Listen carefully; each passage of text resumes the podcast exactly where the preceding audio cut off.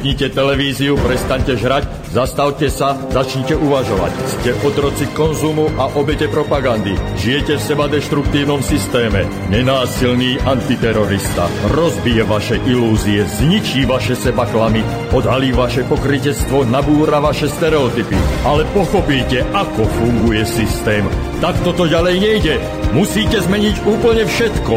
Začnite sebou, začnite dnes. Zajtra je neskoro. Nenásilný antiterorista. My sme jedno. My sme voda. A preto Subham Astu Sarvajagatam. Máme krásny útorok 16. júna roku 2015. Deň zdanlivo ako každý iný a zároveň aj výnimočný. Každý deň je výnimočný.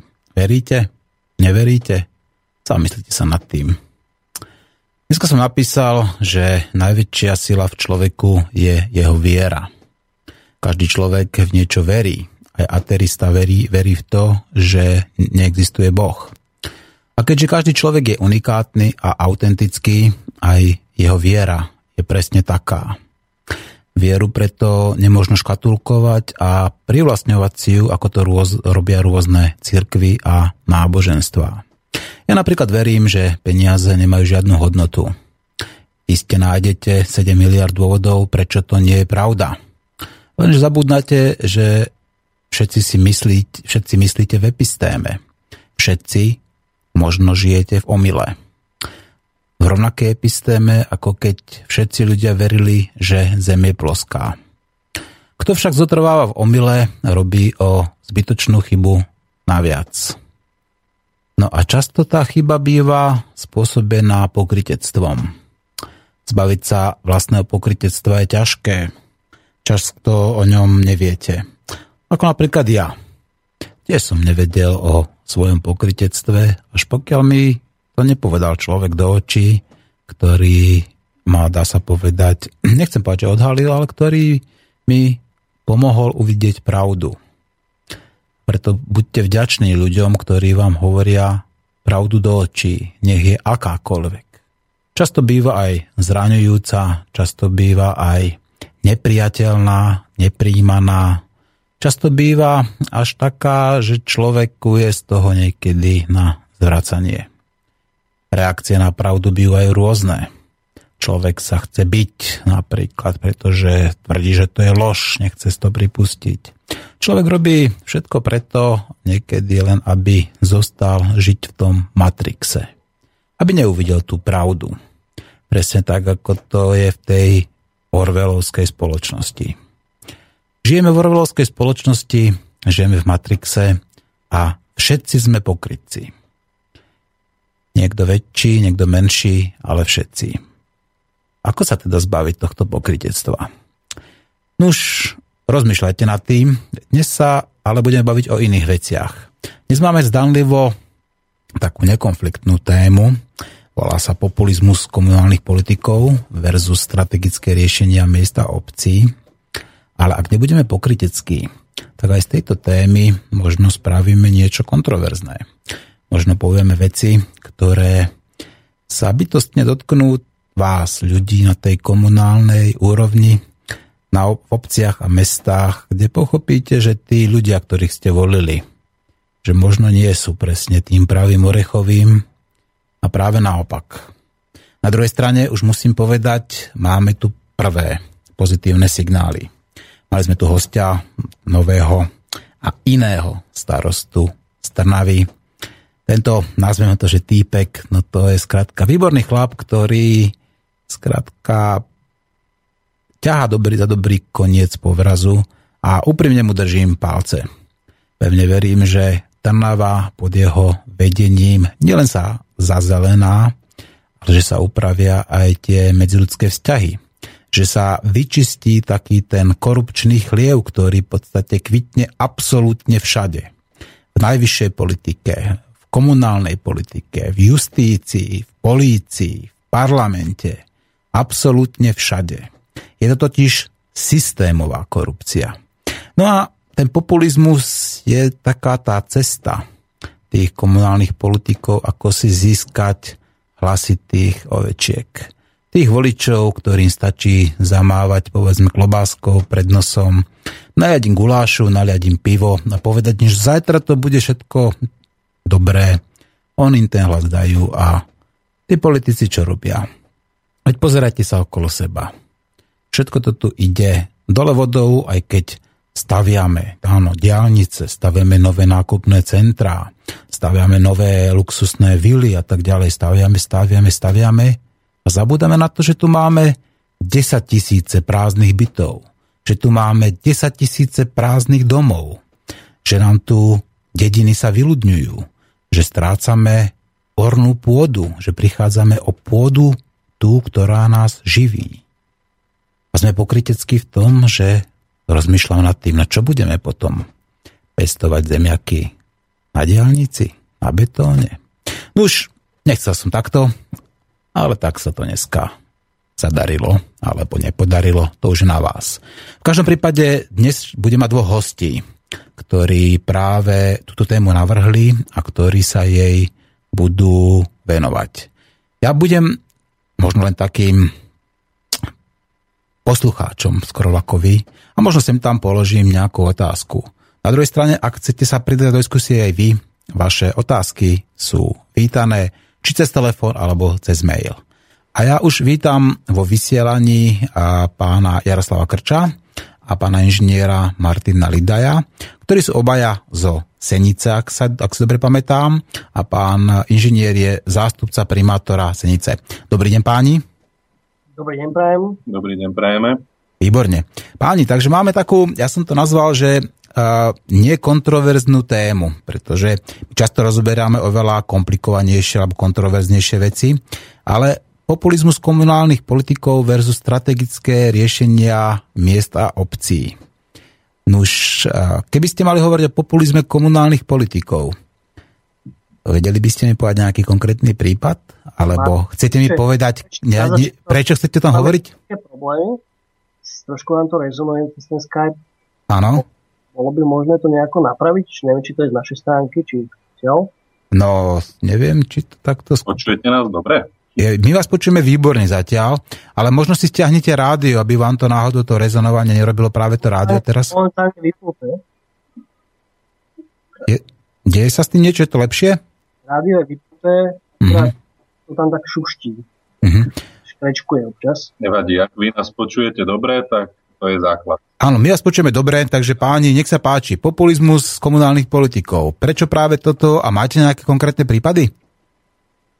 Tak eh, v podstate my keď sme sa s Jarkom eh, bavili uh, o nejakom možnosti vystúpenia alebo tak ďalej, tak zrovna, zrovna sme tu u nás na meste, eh, aj, aj všade inde, v podstate aj v diskusii s ostatnými kolegami zo samozpráv na takom, eh, a s odbornou verejnosťou, povedzme to, eh, na takom mílniku, kedy sa vlastne stretávame s tým, že či sa venovať klasickým tým veciam z pohľadu občana, ako aby bol spokojný, čiže postaviť nejakú lavičku alebo niekde opraviť nejaké pieskovisko alebo podobné veci Čiže tie, tie veci, ktoré sú povedzme tak najviac vidieť, alebo sa venovať koncepcii a rozvoja mesta uh, z hľadiska dlhodobého.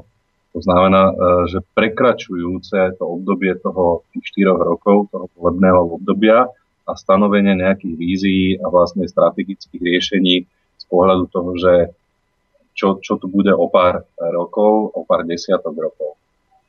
Aby potom v podstate neprichádzalo k situácii, že keď príde problém, no, tak ste aj vyhovorili s nejakou zamestnanosťou, s ľuďmi, s dopravou, s ktorým, s, s, s ktorým programom sa najviac stretávame v rámci teda miest do obcí, tak e, až potom sa začnú veci riešiť a rozmýšľať sa, že teda ktorým smerom kam a než sa to riešenie podarí zrealizovať, tak často už tá východisková situácia, v ktorej sa začalo rozmýšľať, je úplne, ale úplne zastarala a zmenená. Takže toto bolo také nejaké, čo sme diskutovali e, všeobecne ohľadom situácie pri cigaretke a vznikla z toho aj téma na reláciu. A takže...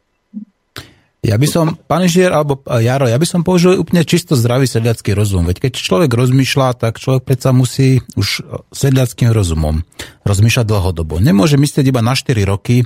Tie 4 roky sú z hľadiska fungovania zeme, z hľadiska fungovania pôdy, tých cyklov prírodných a prírodzených, je skratka, krá, strašne krátka doba. Človek predsa musí myslieť na oveľa viacej dopredu, tak preto mi je logické, že človek by mal myslieť koncepčne a myslieť v podstate na to, čo sa udeje, povedzme, keď už tam už nebude za 10, za 20 rokov. Veď keď postavíte cestu, tá cesta, ktorá tam bude zabetónovaná, povedzme, a, poviem 100 rokov, tak 100 rokov nám vďaka tejto jednej ceste bude chýbať milióny hektolitrov vody, ktoré vlastne z tohto prirodzeného vodného systému uniknú.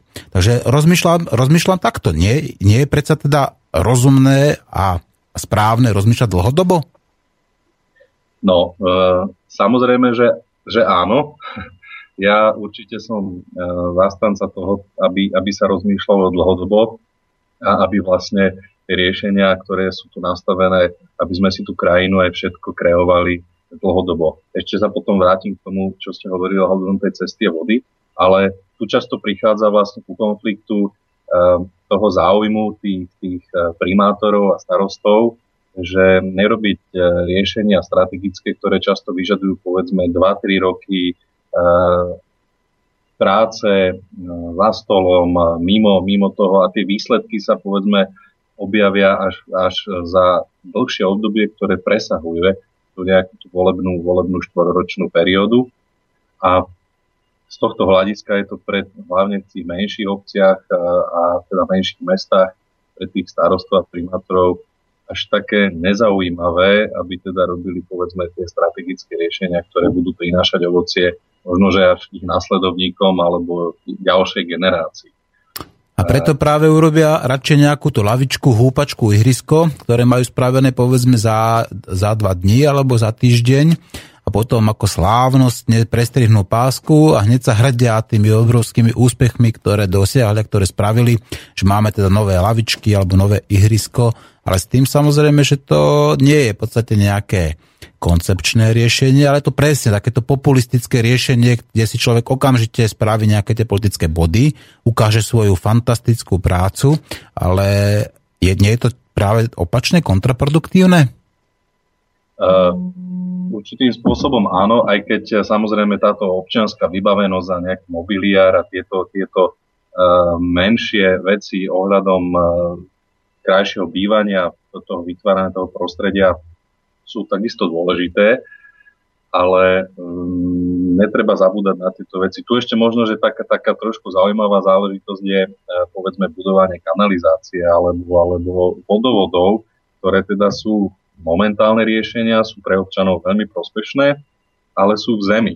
Takže nie sú až tak vidieť. No viete, že ja vás prepáčte, vás preruším. Ja som mal práve minulý týždeň v pondelok tomu pána inžiniera Michala Kravčíka, kandidáta vied, ktorý práve hovoril, že tá kanalizácia je veľký problém.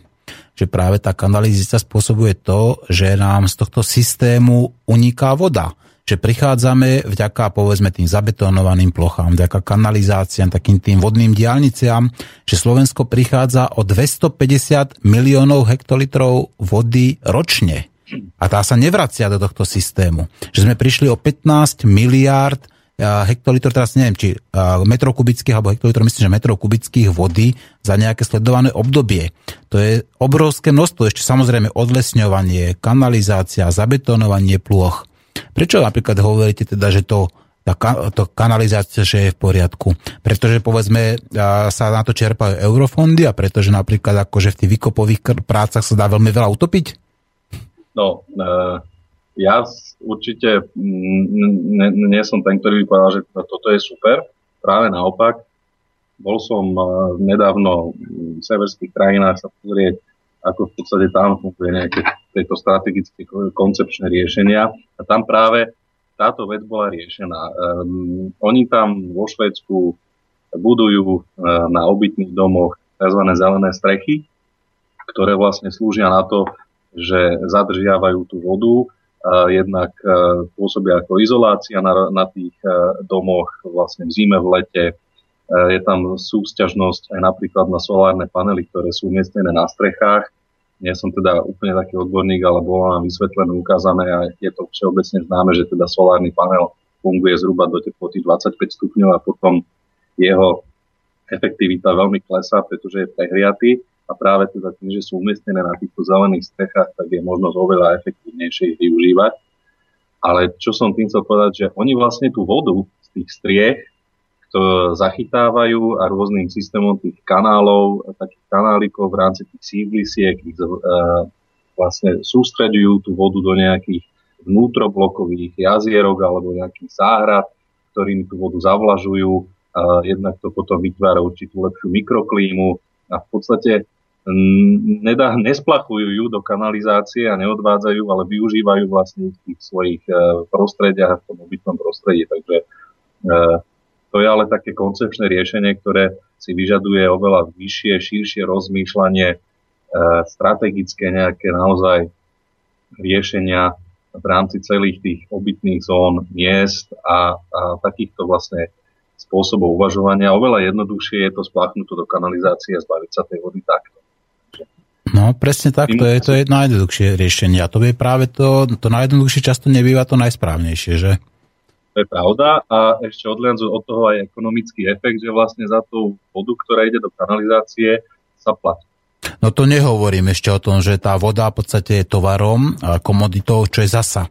Niečo, čo je v rozpore so Slovenskou ústavou, to si povedzme otvorene. Ak to berieme, že voda je tovarom a komoditou, tak to tá skrátka nesmie byť. Tam sa platí za služby, ono to je samozrejme za preonačené inak, ako aby sa to nejako obišlo. V podstate zákony sa tu obchádzajú a v podstate pripravujú tak, ako aby sa obchádzať dali. Aj na komunálnej úrovni, pevne verím tomu. Ešte raz, poprosím trošku na to sa, seklo. Ja, ja som vravel tej, že tá voda, že skratka je tovarom, že je komoditou, čo je v rozpore s ústavou a že to je obchádzané zasa nejakými takými inými formuláciami, že sa tam platí za nejaké služby, či to je povedzme to vodné, stočné, alebo e, dodávka vody, alebo odtok vody a tak ďalej, za nejaké plochy sa platí, ale e, e, konec, konec, konec koncov sa vždy platí za vodu, čo je skratka správne nie je. No ale poďme späť k, té, k tomu komunálnemu populizmu. A vítam v Senici, poviem takto. A čo sa u vás zmenilo za posledné, od posledných komunálnych volieb? Vy ste tam mali dlhodobo jedného e, primátora, ak si dobre pamätám, volá sa Pařízek, tak, tak nejako? Parízek. Parízek, áno. Koľko rokov tam pracoval tento pán primátor? 16 rokov. 16 rokov. Ako by ste tak hodnotili, povedzme, dvomi, tromi vetami jeho prácu? Uh, ja si myslím, že za tých 16 rokov tu bolo veľmi veľa vecí vybudovaných v Senici. Tak ako každý, keď robí, tak robí aj svoje chyby. A, ale v podstate tam tie pozitíva určite tá Senica sa rozmohla, spravila sa. Takže ťažko sa vyjadrovať k tomu. Tá spolupráca tam bola, ja som spolupracoval aj s predchádzajúcim primátorom. To, že ľudia pri voľbách eh, rozhodli inak, zhodnotili to eh, tak, ako to je, tak eh, v podstate to akceptujeme, ale mm, ako nejak nemám ja osobne určite nejaké negatívne slova na to, že teda bolo to zlé alebo dobre. To, jak sa hovorí, že zhodnotí to história. Áno, áno. Skôr mám taký pohľad na tom, aj teda počúvam od občanov Senice, tak uh, už vlastne už ke, ešte keď ešte len prichádzali voľby, tak e, ja osobne som tiež e, pomáhal s letákmi, keď som si všímal, ako reagujú ľudia, e, keď, keď, keď videli, že sú nejaký predvolebný nejaký plagát, tak prvá otázka bola, či nesiem Paríska. Tak som povedal, že nie. Tak už im odlahlo do srdca a začali mi rozprávať zážitky, ktoré oni majú, či už osobné, alebo od počutia zase. A keď si na druhú stranu to, čo niekto povie, stokrát sa prekrutí, celkovo ako mesto v niektorých, v niektorých veciach určite sa posunulo dopredu, ale z môjho pohľadu ten dlh, ktorý nám tu zanechal, neviem, či až taký pozitívny pre ľudí, na základe toho, že nemá, nemáme také tie dobré páky, ako to hneď navráti peniaze naspäť.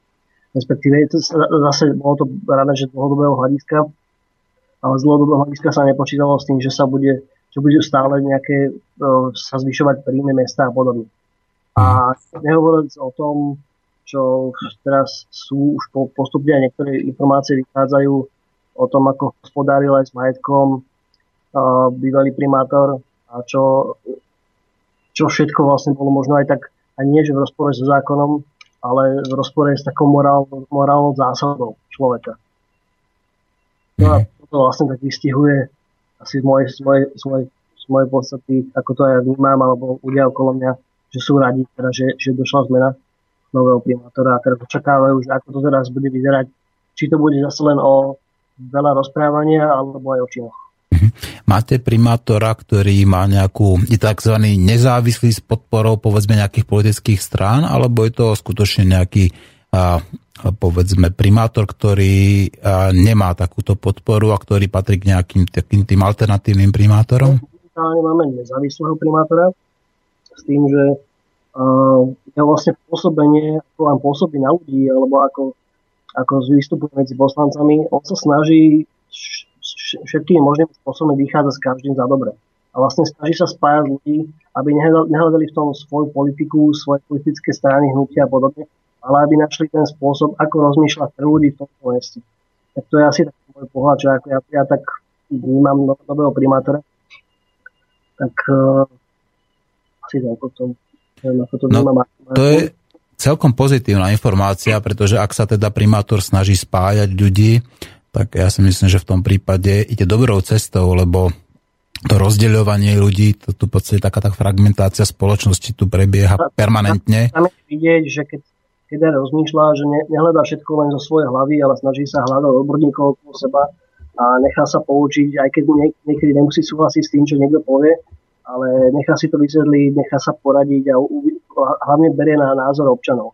A mhm. teraz vlastne riešili nedávno takú, taký konflikt ohľadom uh, také nové križovatky, taký menšieho, menšieho obchvatu, kde vlastne ľudia z bytoviek na okolo, kde, kde by sa toto malo situovať, tak sa rozhodli, že to vlastne nechcú. A primátor teda povedal, že dobre, ako súhlasí s názorom občanov, ako o, bere, bere na vedomie názor, tým, že osobne až tak nesúhlasí, ale berie na vedomie, je, je to od občanov, je to vola ľudu. Mm-hmm. No, tak v tom prípade to opakujem. Vyzerá to dobre, keď aj prijíma teda názor občanov. Ono, samozrejme, ja nehovorím, že ten názov, pardon, názor teda davu alebo tej občanov ako musí byť vždy správny, ale na druhej strane treba ho rešpektovať. Teda najčastejšie ľudia, hlavne na tej komunálnej úrovni, tak oni vidia tú svoju záhradku alebo tú svoju cestu. V podstate každý deň tak vidia tam tie problémy, ktoré tam prípadne sú. Či už to problémy s vodou, s parkovaním, povedzme, alebo s nejakými výtlkmi, s osvetlením, so zeleňou. Toto ľudia najčastejšie vidia, opakujem, denne a práve preto sa k tomu správajú citlivejšie a často aj rozumnejšie a preto je dobré, povedzme, rešpektovať ich názor. No, vravíte, že, ne, že máte nezávislého primátora. Nemal teda podporu žiadnej politickej strany? Uh, môžem ja, alebo potom by som chcel ešte aj premostniť povedať. Nie, nie, uh, súčasný primátor vlastne kandidoval ako nezávislý, bez podpory akejkoľvek politickej strany. Tak to palce hore, obidva palce hore, výborne. ja by som teda k týmto možno politickým stranám na úrovni uh, komunálu chcel povedať asi toľko, že hlavne teda v tých menších mestách a obciach obzvlášť je to teda o tom, kto za akú stranu kandiduje a, a kto s koho podporou a takisto a, e, ani ne tak ústarostov, ale u tých poslancov je to takisto akože za politické strany. Ale ja e, osobne som sa nestretol ešte ani u nás v Senici, že by sa potom povedzme spojili tí poslanci za konkrétnu politickú stranu, prípadne vytvorili koalíciu v rámci poslaneckého klubu a snažili sa presadiť určitý politický program tej danej strany, za ktorú sú napríklad aplikujúc ju na komunál. Čiže ak mám, povedzme, lavicovú stranu, tak tá by samozrejme okrem riešenia tých bežných otázok komunály mala mať určitú víziu, že kam sa chce za 4 roky posunúť v rámci svojej poslaneckých skupín a presadzovať, povedzme, ja neviem, zľavy, úlavy pre mladé rodiny, alebo naopak zase, povedzme, e, pravicové nejaké, tak ako to vyplýva z e, tej politiky tých veľkých materských strán, presadzovať, povedzme, úlavy na dania z nehnuteľnosti pre podnikateľské subjekty alebo podobné veci. Toto sa tam nedeje. Ja nehovorím, že to je zlé, alebo dobré, lebo v podstate ten komunál je naozaj o tom ľudskom princípe a, a o tom teda, že riešime problémy tu. Často sa tak bijú potom, ono je to také zvláštne, potom sa tí poslanci po voľbách bijú a že však uh, tu sa politika nenosí, tu je to o občanovi a tak ďalej. No ale zase pred voľbami všetci sa trhajú o to, že aká politická strana ich podporuje a tak ďalej. Tak toto je také trošku pre mňa schizofrenické. No tak to verím, ako tam tí na tých najvyšších úrovniach sú často práve takí tí sociopati a niekedy by som sa nedo, kľudne povedal, že to taký uh, jak by som povedal, neliečení paradojní schizofrenici.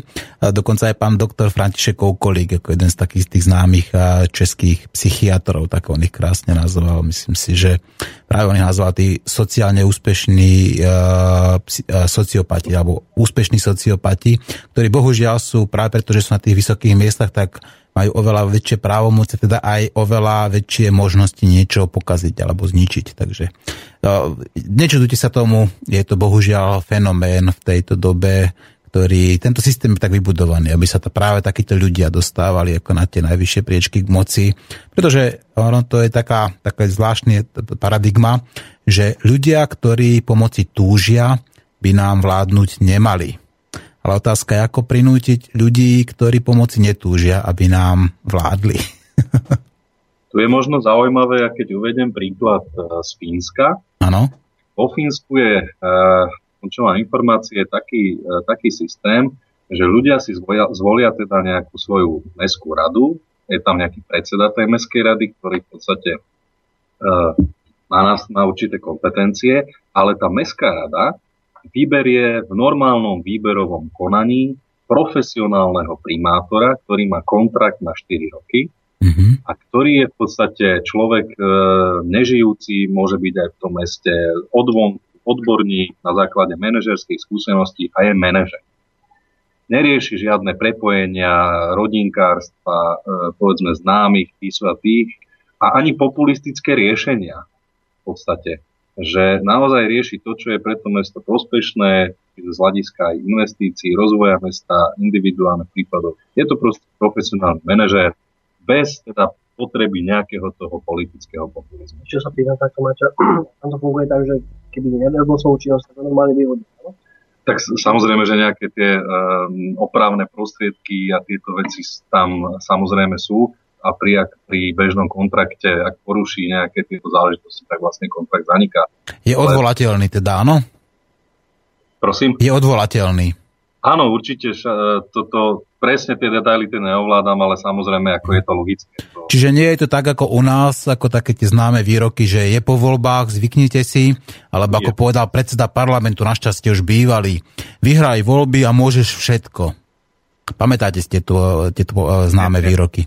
Je to normálny, profesionálne zamestnaný, výkonný manažér, ktorý sa stará naozaj o to z pohľadu e, toho, e, toho, čo má byť a nie nejakých populistických krokov alebo prepojenia na osobné väzby s niekým, alebo hen to nemôžem vyhodiť, to je bratranec z mojej sestrenice z druhého kolena, alebo podobné veci.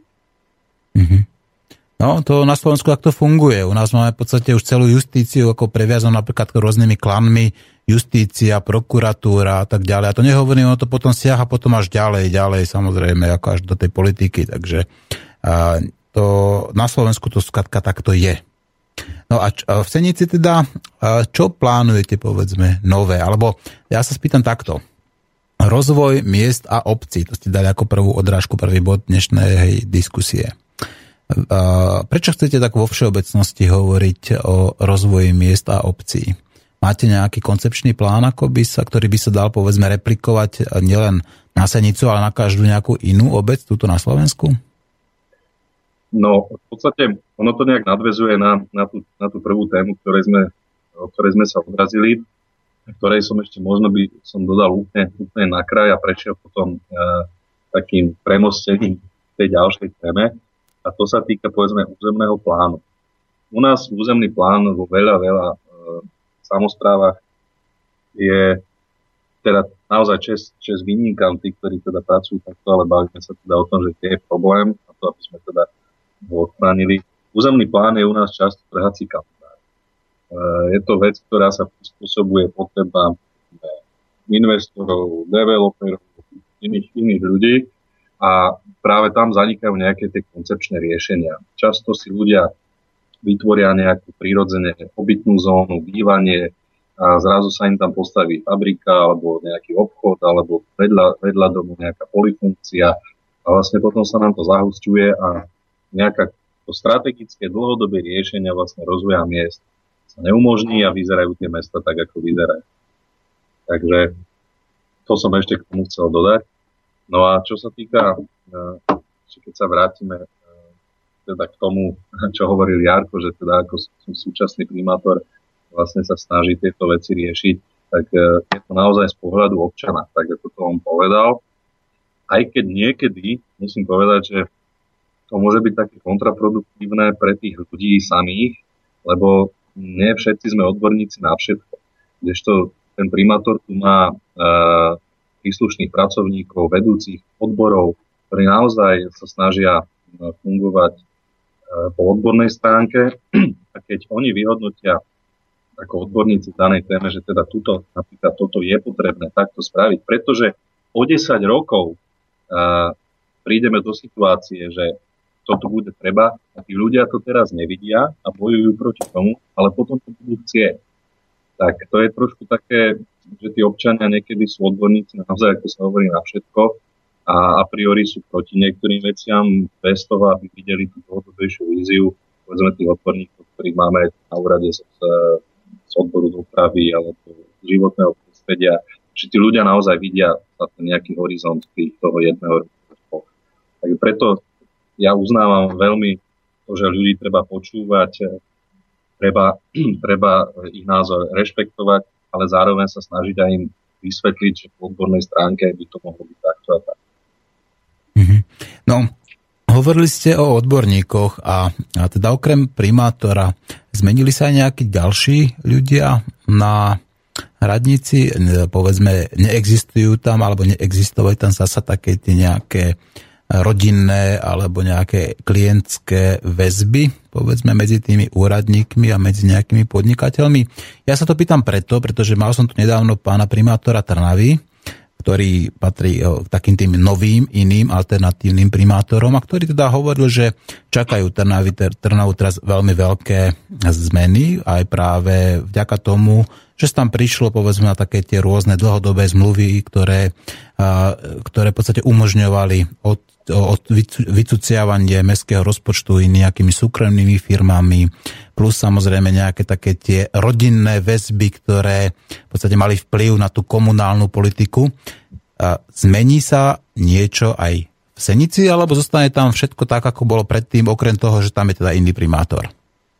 No ja by som chcel možno na úvod povedať, že teda vy, vy, vy teda hovoríte o primátorovi Stranovi ako typkovi a ako je to fajn, je, on je super, ja hovorím, že je super, ja som ho tak v tom dobrom slova zmysle nazval typkom, lebo je to, je to právnik teda, dokonca by som povedal veľmi fundovaný právnik a veľmi sa mi páčil, podporujem ho, ale skratka mne sa tak páči, že taký týpek je to v porovnaní s tými politikmi, čo sem chodia, neviem, Sulík a takýto všelijaký, tak toto je skratka človek ako na svojom mieste, podľa mňa. ja by som chcel k tomu povedať len toľko, že aj náš primátor je týpek. Áno. starší. Áno. Možno to nie je tak úplne moderné, že teda není až hipster, ale ale e, je typek, nemá, chodí medzi ľudí, hráva, e, ako, ako hudobník teda zo svojej toto, čiže ako primátor nedávno vystupoval sám na, na námestí, na, čo sme mali aj prvý maj, so svojou kapelou hraje, čiže ako je to taký typek, i keď je trošku starší, a možno nie až tak e, moderný medzi mladými, ale a medzi staršími je určite typek a aj to tak bere ten ľudský rozmer, takže mm-hmm. my máme týpka v Senici. to, je, to je výborné, to som veľmi rád, že to počujem. Ja, ten vek nie je dôležitý, aby to nebola nejaká ako, uh, uh, povedzme veková diskriminácia a práve naopak, ako sú aj tí takí typkovia, ktorí majú povedzme hodne cez 60, 70, 80 rokov a skutočne sú takí, by som povedal, že mnohých tých, tých uniformovaných hipsterov a takých tých hipsterovských typkov prečia. Takže v tomto prípade klobúk dole, som rád, že tam máte takéhoto primátora. Určite. A zmení sa teda nejaké, a zmenia sa tam aj nejaké väzby, vymenia sa nejakí ďalší ľudia a budú sa pozerať alebo nejako a, kontrolovať nejaké tie zmluvy, ktoré boli už za obdobie tých 16 rokov toho Paríska, ako povedzme, uskutočnené, podpísané? Viete čo, začal by som možno, čo sa týka nejakých týchto väzieb, nie, to, toto na úrade naozaj nebolo. Uh, predchádzajúci primátor nemal tu nejaké takéto rodinné prepojenia. Na úrade um, boli, boli to a sú tu aj naozaj odborníci, uh, s ktorými teda on, on spolupracoval. Takže po tejto personálnej stránke to bolo úplne, úplne korektné a transparentné, takže um, to je bez problémov a po nástupe nového primátora vlastne neprišlo k tomu, že by boli rozviazané pomery pracovné s nejakými ľuďmi, čož je aj povedzme dôkazom toho uh, tvrdenia, čo som povedal predtým, maximálne tam nejakí dôchodci, ktorí odchádzajú ten prírodzený úbytok, takže aj keď tu možno, že nejaký strach bol, to treba otvorene povedať, tak súčasný primátor vlastne nerobil uh, žiadne nejaké personálne zmeny, prepúšťal ľudí a tak ďalej. Takže naozaj tí odborníci tu boli a on si ich prácu váži uh, a, a zatiaľ musím povedať teda, že naozaj v jeho mene, čo máme aj porady, je s nimi spokojný. Takže samozrejme, že chvíľu trvalo, kým si našli tí ľudia medzi sebou vždy ako nejakú komunikačnú uh, novú, nový štandard alebo spôsob, aby si porozumeli, ale vlastne keď tam zistili, že je to normálny človek a nehryzie, tak E, postupne toto začína veľmi dobre fungovať. Čo sa týka nejakých zmluv, tak možno Jarko má v tom väčší prehľad, pretože teda pri tej volebnej kampani boli nejaké. No a presne, Jarko, mňa zaujíma teraz tvoj názor. Ako, ako to vidíš ty, povedzme? Ako by si odpovedal na tú, tú, tú istú otázku, ako mi odpovedal pán inžinier uh, Lidaj? Čo sa týka personálnych vecí, uh, ja teda tým na úrade niektoré chybenia, niektoré je to zase možno len taký môj subjektívny pohľad na to. Ja osobne teda by som bol za to, aby prešiel personálny audit v Mestskом rade, aby sa zistilo, či sú tu kompetencie niektorých ľudí dvojnásobené, strojnásobené a podobne, aby sa zbytočne neboli peniaze na niečo, to nie treba. A možno je to len vážno aj ten môj subjektívny pohľad na, na vec, ale aj občania to niektorí tak vidia, ja teda by som sa na to pozrel cez ten či to je teda tak, či všetko v poriadku, či treba urobiť nejaké zmeny. čo sa týka zmien na úrade, vlastne tam, ako Martin spomínal, že odchádzajú ľudia prirodzene nahradzujú ľudia. Vo väčšine, čo som si všimol, tak sú to ľudia, ktorí robili dobrovoľníckú činnosť na úrade, tak tí vlastne, vlastne prešli zamestnaneckú školu aspoň takto je povedať.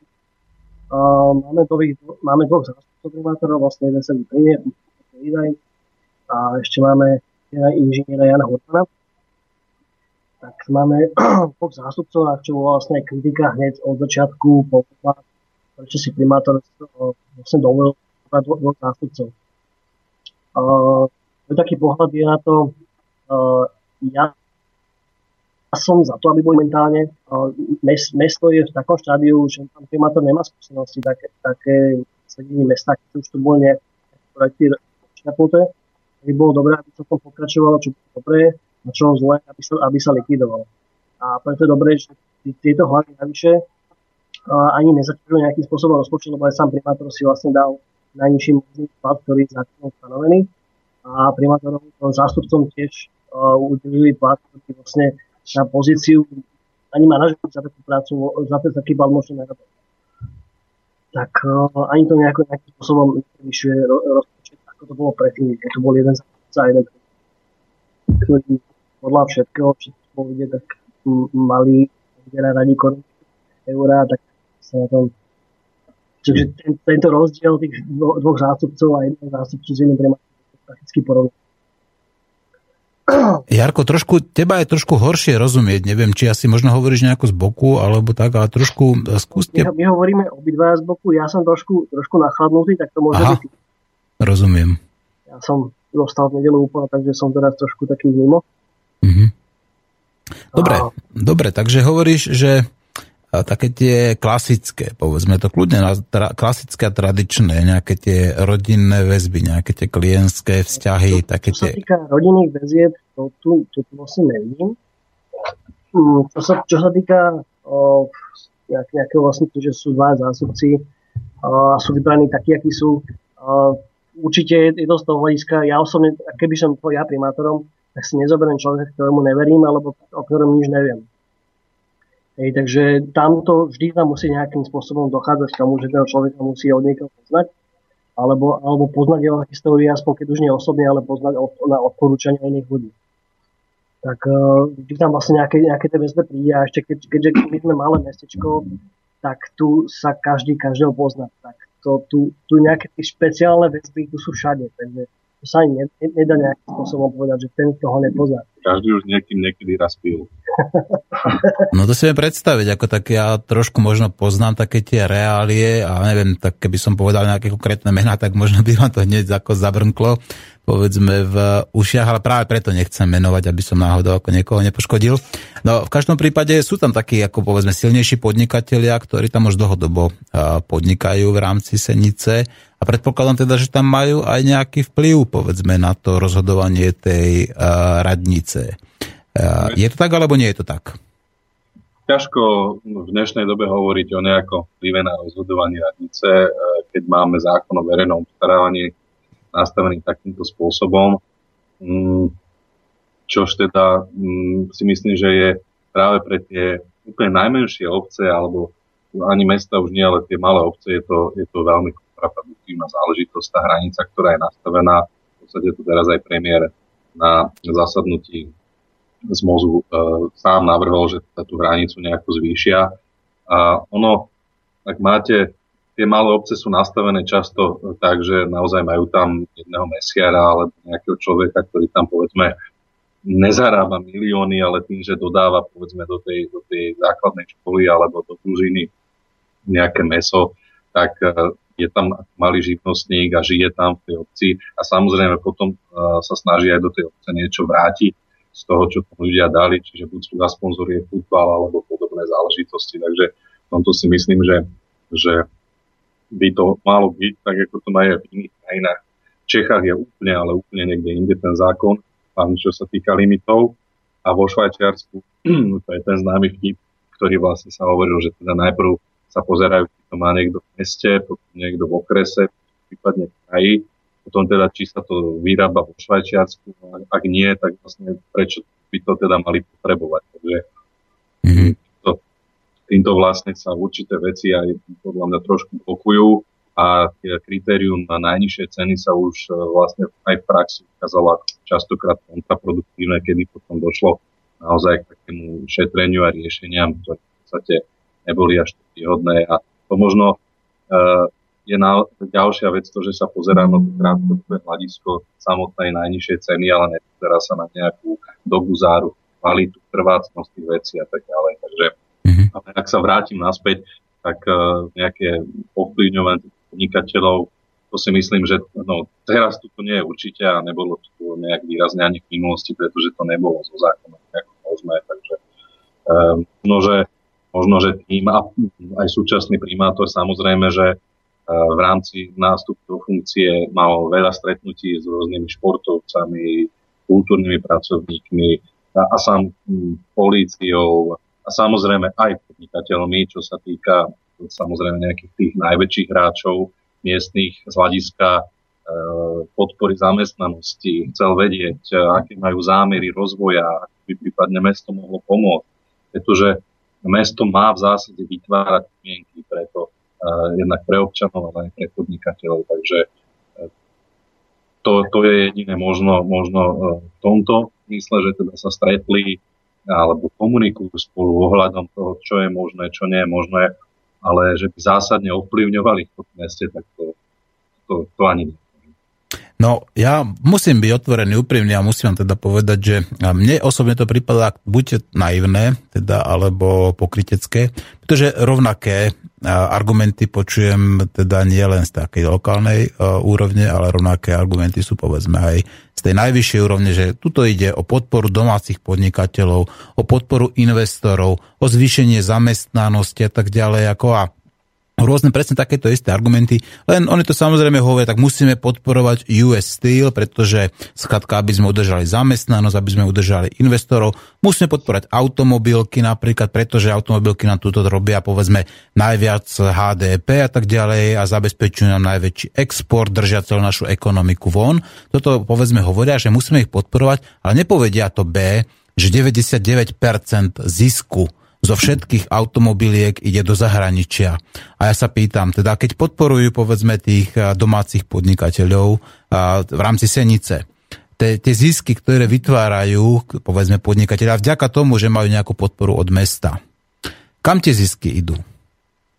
Takto, tá podpora od mesta je, nie je priama, je to naozaj vytváranie určitých podmienok na to, aby, aby sa im nekladli prekážky. Napríklad tá priama podpora ani nie je možná, pretože mesto na to, na to nemá spôsob, ako by mohlo podporiť teda priamo tieto subjekty, ale ak sa k tomu vrátim napríklad, e, mm, neviem, či to môžeme menovať konkrétne nejaký reťazec, ale povedzme obchodný reťazec, ktorý je naozaj zahraničný, má všade po Slovensku prevádzky, tak tiež si nemyslím, že by malo, malo mu mesto nejako výjsť špeciálne v ústretí e, práve kvôli tomu, že zamestná možno, že naozaj nejakých 50 ľudí, ale ten zisk odchádza, nie 99, ale mhm. celý zisk odchádza no, Áno, ako zamestná ľudí, ale často je to cez agentúry, často dostanú a... také, také platy, že im to v podstate neumožňuje ani aby sa nejako zodpovedne a plnohodnotne postarali o rodinu. Čiže v podstate ako keby vytvára naopak takéto zlé sociálne zázemie. Toto je ten krátko, krátkodobé pozeranie na vlastné veci, ktoré sa dejú okolo nás, ale nepozerá sa na to, že áno, síce do, do, do, doneseme nejakého partnera alebo investora do, do dediny alebo mesta, ale to je len o tom, že tie peniaze aj tak pôjdu preč. Pár ľudí za, za, zarobí peniaze, dáme tomu, tu máme jednu, jednu takú fabriku, zamestnávajú tam asi 50 ľudí. A to fabrika, ktorá je medzi, medzinárodná, medzinárodná spoločnosť, ktorá zarába miliardy a miliardy po celom svete, ale tu nejakým spôsobom, že by sa to vrácalo do mesta nejakým, nejakým veľkým neparticipujú tak, na tom. Neparticipujú na, na, na, na, na tom. A preto si myslím, že skôr, skôr pozerá na to dlhodobo, že aj čo tu máme tak súkromných podnikateľov, tak nie je zasa robiť to štýlom, že tohto som si vybral jedného podnikateľa, lebo je to príklad známy, známeho známy, ale rozdielovať príklad aj čo sa týka spolupráci s mestom, nejaké zákazky, rozdielovať to medzi ostatných domácich. Nielen príklad jedného tak tam zákon, teda verejné obstaranie to až tak ľahko neumožňuje. No, veď to teraz momentálne, čo je elektronické trhovisko, tak tam sa aj vyberá vlastne tá najvyššia suma, ako, ako aj si o tom rozprával. Teraz si zber, že e, nejaký, nejaký sklad niekde na východnom Slovensku dokáže uh, zabezpečiť nejaký tovar o moc vlastnejšie, ako by to urobil nejaký živnostník tu. Takže ten živnostník netrhá 100 milióny, on už si urobí jednu zákazku. Lenže týmto, že keď im, budú chýbať takéto menšie zákazky, za chvíľku ten podnikateľ môže to hodiť nakoniec, lebo, lebo väčšina vecí pôjde z tých veľkoskladov niekde z dopočnej strany krajiny alebo ešte niekde z zahraničia. Ja poviem iný príklad. V Nemecku je jeden región, ktorý je naozaj dlhodobo desiatky rokov, keď stovky, známy tým, že pestujú jablka, obrovské sady a nemôžu e, v miestnych supermarketoch v danom regióne sa dostať pod cenu jablok dovezených z Číny. Takže naozaj je to, je, je, je to problém teda globálneho charakteru, ale možno ak by som mohol k tým reťazcom ešte a k tým miestnym podnikateľom, tak to bolo kedysi taký boom, že ľudia boli, prišiel sem západ, budovali sa nákupné centra, všetci zrazu z tých malých obchodíkov, kde kupovali zeleninu, meso a podobné, išli do, do týchto nákupných centier, bolo pohodlné, nakúpili si všetko naraz autom. Ale dnes e, aj teda ja hovorím, že vďaka tomu, akú kvalitu ponúkajú v tých reťazcoch a že teda na Slovensku, pretože stačí ísť za hranice do Rakúska, kde je úplne tých istých značkových reťazcoch úplne iná kvalita tovaru, alebo aj v Čechách, ale našťastie nám tou kvalitou v týchto reťazcoch veľmi pomáhajú a v súčasnosti tí, tí mali živnostníci a tie predajne, ktoré kedysi teda fungovali a potom živorili na hranice existencie, tak sa postupne zmáhajú. A sami si to uvedomili a snažia sa dodržiavať nejakú kvalitu a povedzme, či sa, čo sa týka mesa, čo sa týka zeleniny, aj týchto rôznych záležitostí, vlastne potravín všeobecne, tak uh, začínajú sa pomaličky, ale pomaličky tie predajne naozaj malé z, zmáhať a tí ľudia sami idú si kúpiť vajíčka radšej tomu živnostníkovi alebo to meso uh, ku, ku konkrétnemu mesiarevi, lebo teda ten človek konkrétny, ktorý im to predá, je aj za to zodpovedný a tak, ako to funguje všade. Takže kdežto ten supermarket, sami to viete, dojdete s, hnitým mesom alebo pokazeným šalátom, tá na informáciách vám povie, že áno, máte pravdu, ale to je všetko. No áno, to tak skrátka je, ako teraz e, taký ten rozvoj tých alternatívnych, e, povedzme, e, zdrojov, tam myslím alternatívnych potravín, alternatívnych energií, alternatívnych komunít, ako ten rozvoj tu samozrejme je ale na druhej strane mu stále musím povedať, že to je iba veľmi malé a zanedbateľné percento a v porovnaní s tými veľkými hráčmi, ktorí tu, tu na trhu sú, či už to tie obchodné reťazce miestne, teda alebo tak tváriace sa ako miestne, ktoré napríklad píšu nám ako na tých billboardoch, že milujú Slovensko a dávajú slovenskú kvalitu a vytvárajú nám tu rôzne biokútiky a takéto veci, tak stále to je skutočne, čo týka percentuálneho vyjadrenia, zanedbateľný pomer. Ale stále sme teraz hovorili teda o tej rozvoji miesta obci a stále som počúval hlavne teda o tom podnikaní. Ako keby tí podnikatelia boli tou jedinou zárukou nejakého rozvoja tej obce. A čo takí obyčajní občania? A čo povedzme nejaké také tie alternatívne spoločenské aktivity? A čo povedzme nejaká taká tá dobrovoľnícka činnosť, že by si ľudia podstate e, venovali vlastnú energiu tomu, aby skrášlili, vyčistili alebo skrátka nejakým spôsobom skvalitnili svoje mesto. Rozmýšľate aj o tomto? Hlavne o takých tých dlhodobých veciach, ktoré by mohli mať dlhodobý vplyv na kvalitu života občanov Senice napríklad. Momentálne v Senici je už vidno, že stále také tie neziskové organizácie, občanské združenia pomaličky sa rozvíjajú. Je vidieť aj príklad u nás pri cyklotrasách, zbierajú tam odpadky sami od seba, bez toho nikto zaplatil a potom sa starajú sa tu o stromy a podobne. S tým, že naša vlastne taká, a myslím, že aj Máte by mi dal za pravdu, taká vízia je aj, aj tých ľudí zapojiť do, do, do, do toho života verejného vlastne toho formou to, tej dobrovoľnosti, či už napríklad už tých žiakov na školách, na stredných, s tým, že svojím spôsobom by za to niečo aj dostali, už minimálne tom od primátora príklad, alebo uh, možnosť, možnosti, ako by dostal nejakú prax na základe toho, že by robil niekde uh, v rámci neziskovky, to by príklad mesto mohlo vytvoriť. A by sa robili či už nejaké kultúrne podujatia, tam by sa pomáhal, alebo už čo sa týka zelenia a podobne alkoholy. Takže na, na takýto spôsob vlastne myslím si, že je, je, je tu priestor stále na to, aby aby k tomu, aby k tomu došlo. Ale už teraz máme nejaké, nejaké tie organizácie, ktoré sa k tomu začínajú venovať, tak buď sa s nimi spojiť, čo by bolo možno najideálnejšie, keď majú skúsenosti svoje, a načer, načerpať a po prípade prijať možnosť, že, že mesto sa za nich postaví. Ja by som možno povedal, že e, my sme, a ja osobne teda som v niektorých veciach snažím byť vizionár a teda vidieť veci trošku aj ďalej na čo teda mi väčšina na Slovensku ľudí povie, že jedna lastovička leto nerobí, ale tak sa teda nedám odradiť. A sú u nás tu v Senici ľudia, naozaj je to občianske združenie kozel, alebo je to taká nezávislá partia ľudí, ktorí proste skrášľujú tú čerešňovú alej a podobní dobrovoľníci. Naozaj e, zase na druhej strane je tu obrovská, obrovská skupina ľudí, ktorí napríklad, poviem konkrétny príklad, prídu na mesto a povedia, že majú to, to sídlisko je strašne špatné a špinavé. Ktoré a, myslíte, Sotinu? Napríklad, no. A že je tam e, strašne veľa špakov v tráve a ja sa ich opýtam, ale ja som vám ich tam nenahádzal.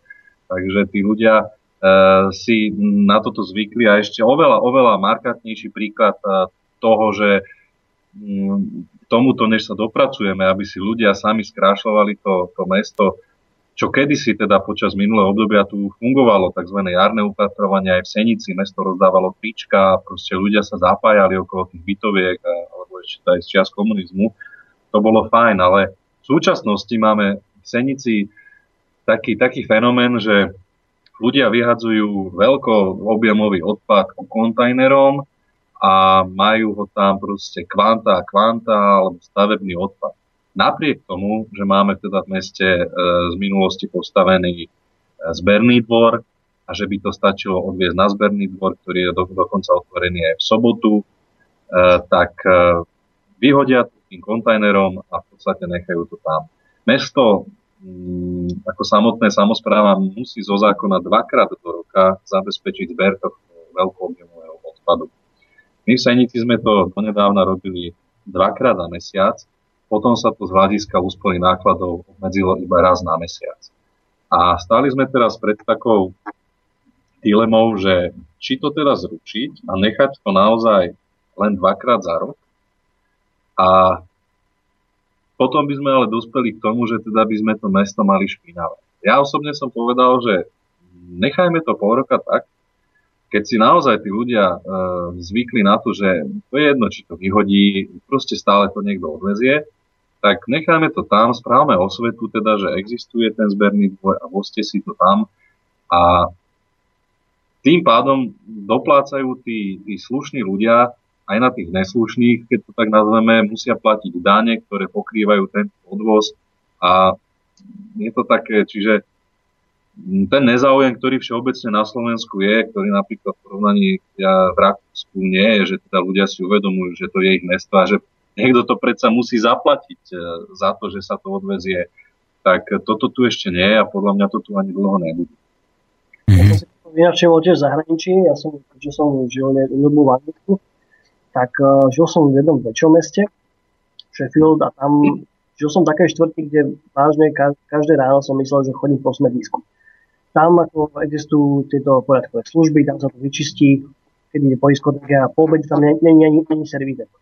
Ale ráno, keď tam je človek, lež začnú, začnú chodiť tieto poriadkové služby, to tam je katastrofa.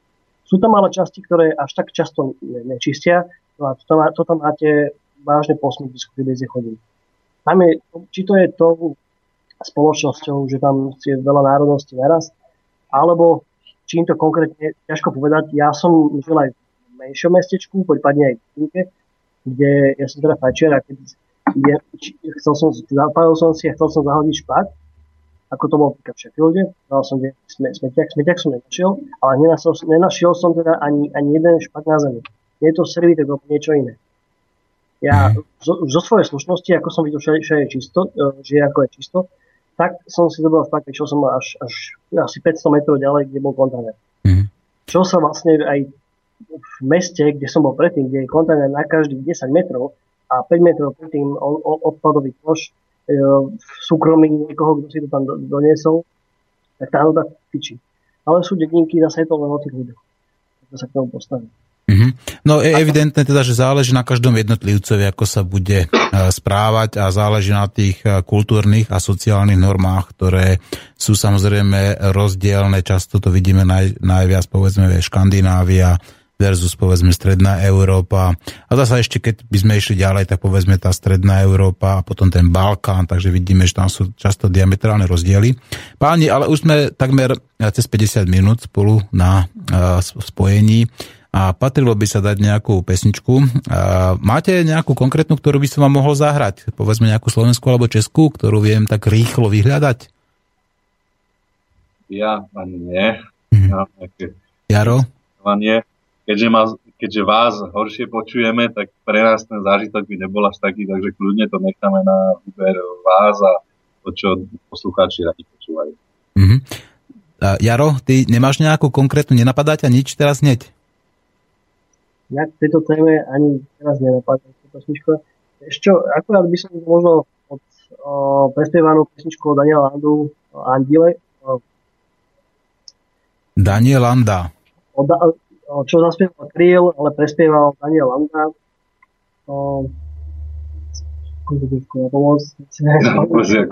Som tam na, jazyku. Československá hudba moc teda. Andílek, neviem, to je jedno, nechaj, nechaj tak, čo, čo tam pustíš, to tam pustíš. No, už tu mám nejakého Landu a ešte raz skús, ako sa to povie. Daniel Landa, Vieš čo, od, odkryl, čo prespieval pesničky niektoré. Mm-hmm. Andel. No keby si mi povedal konkrétne, tak by som asi možno... Andel. Andel. No to tu teda nevidím, takže buď to je niekde na CD, alebo ale nevidím to v, v počítači. No už dobre, tak ospravedlňujem sa tak, že nesplním toto e, želanie, ale dám povedzme Daniela Landu, keď už ho tu mám. Bude sa to volať Otevřete okno, aby duše mohla ven. Páni, zostaňte prosím vás na linke a pripravte sa teda, že ešte budú nejaké kontroverzné otázky a zatiaľ si vypočujte spolu s našimi poslucháčmi Daniela Landu a pesničku Otevřete okno, aby duše mohla ven. Jářku tě Bůh, táto, zdravíčko mý strýci, k čemu keci, že mám ležet v nemocnici, típněte ty cíga, palte voskovici.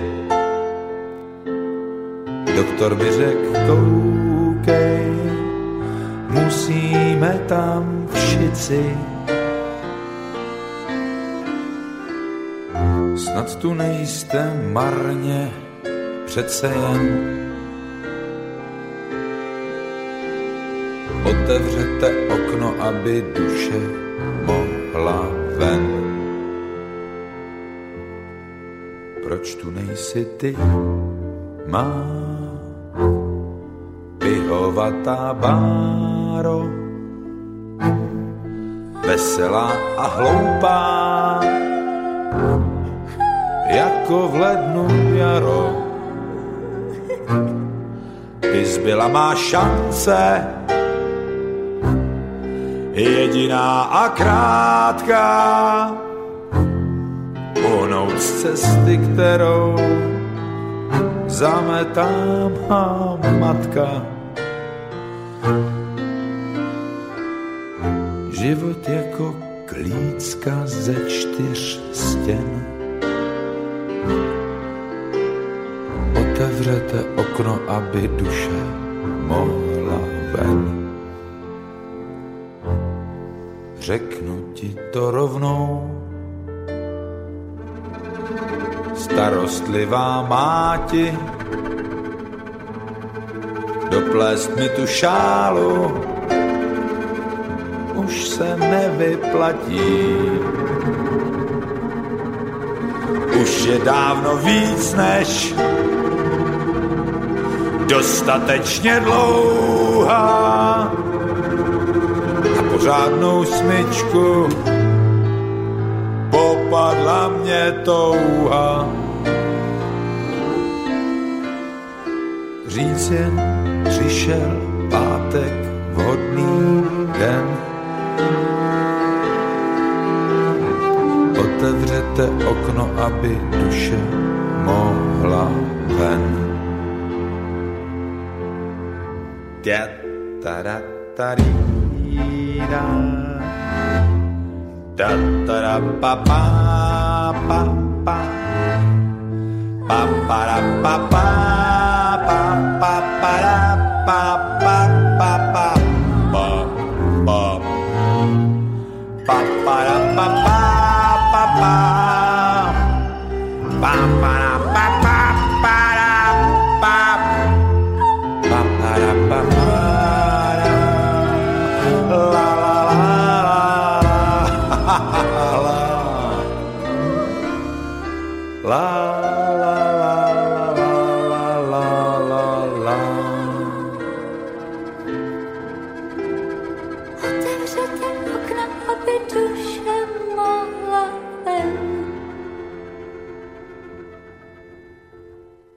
Zaujímavá pesnička a priznám sa, nepočul som ju doteraz. Ten Daniel Landa vie zaspievať teda e, všeličo, evidentne. A teda mrzí ma, že som neulahodil chlapcom, ktorých máme na linke.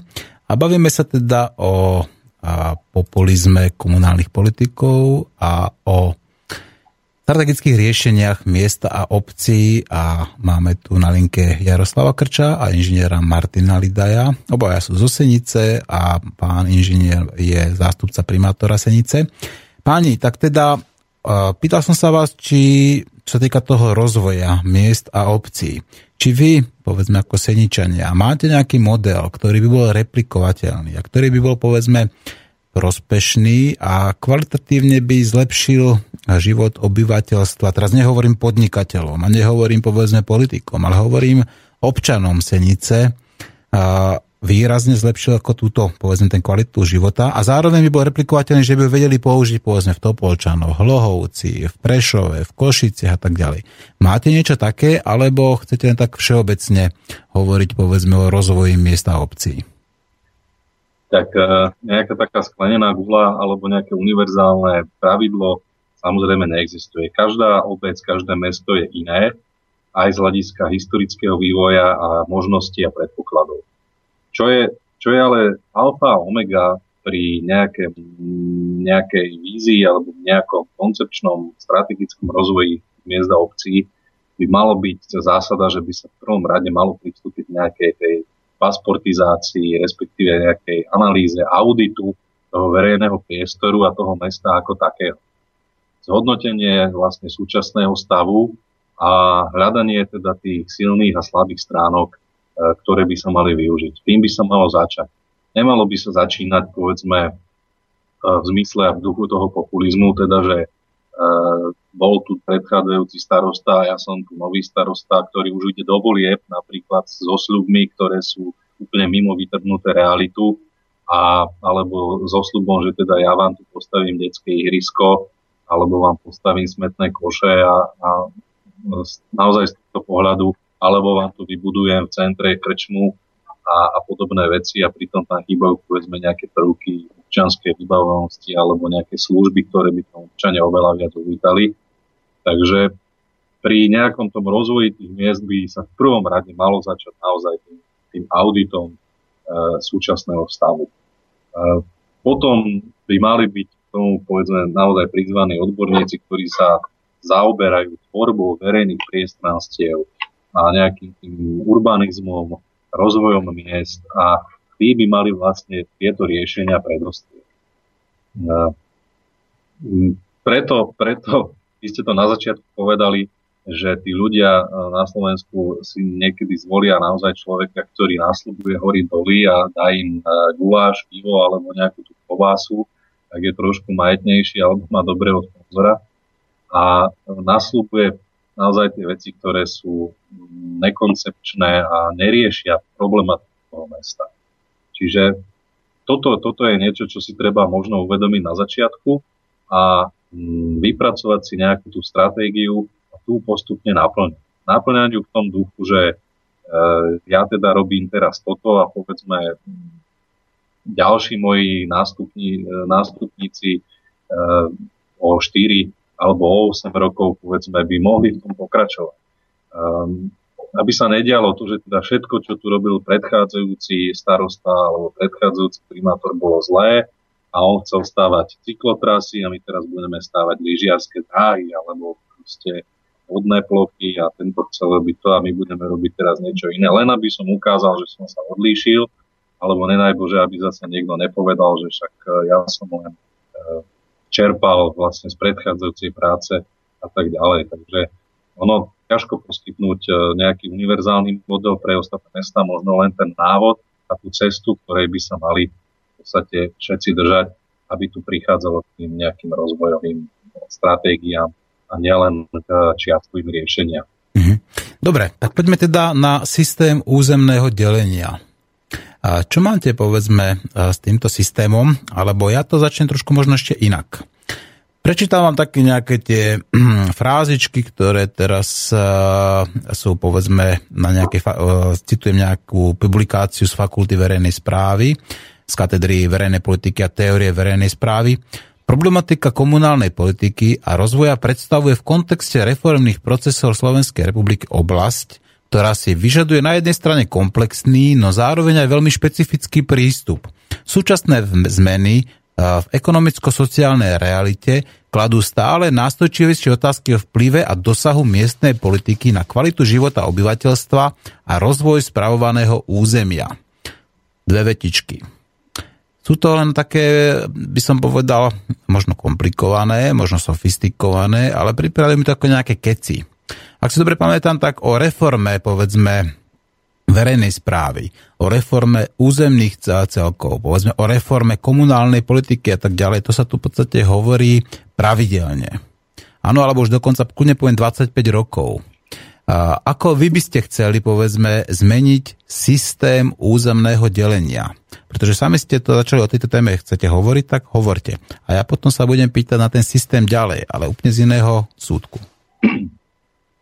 Dobre, ja by som možno začal najväčším problémom eh, v časnosti a v podstate pod predchádzajúcich rokov a to je ten, že uh, potom prejdeme aj k tomu zriadeniu a teda môjho názoru na ňo ale najväčší taký to nešťastie je, že štát presúva čoraz viac kompetencií na mesta a obce a bez toho, aby sa to zohľadnilo aj vo financov. Mm-hmm. Čiže problémom sú zasa peniaze, áno? Prosím? Problémom sú zasa peniaze.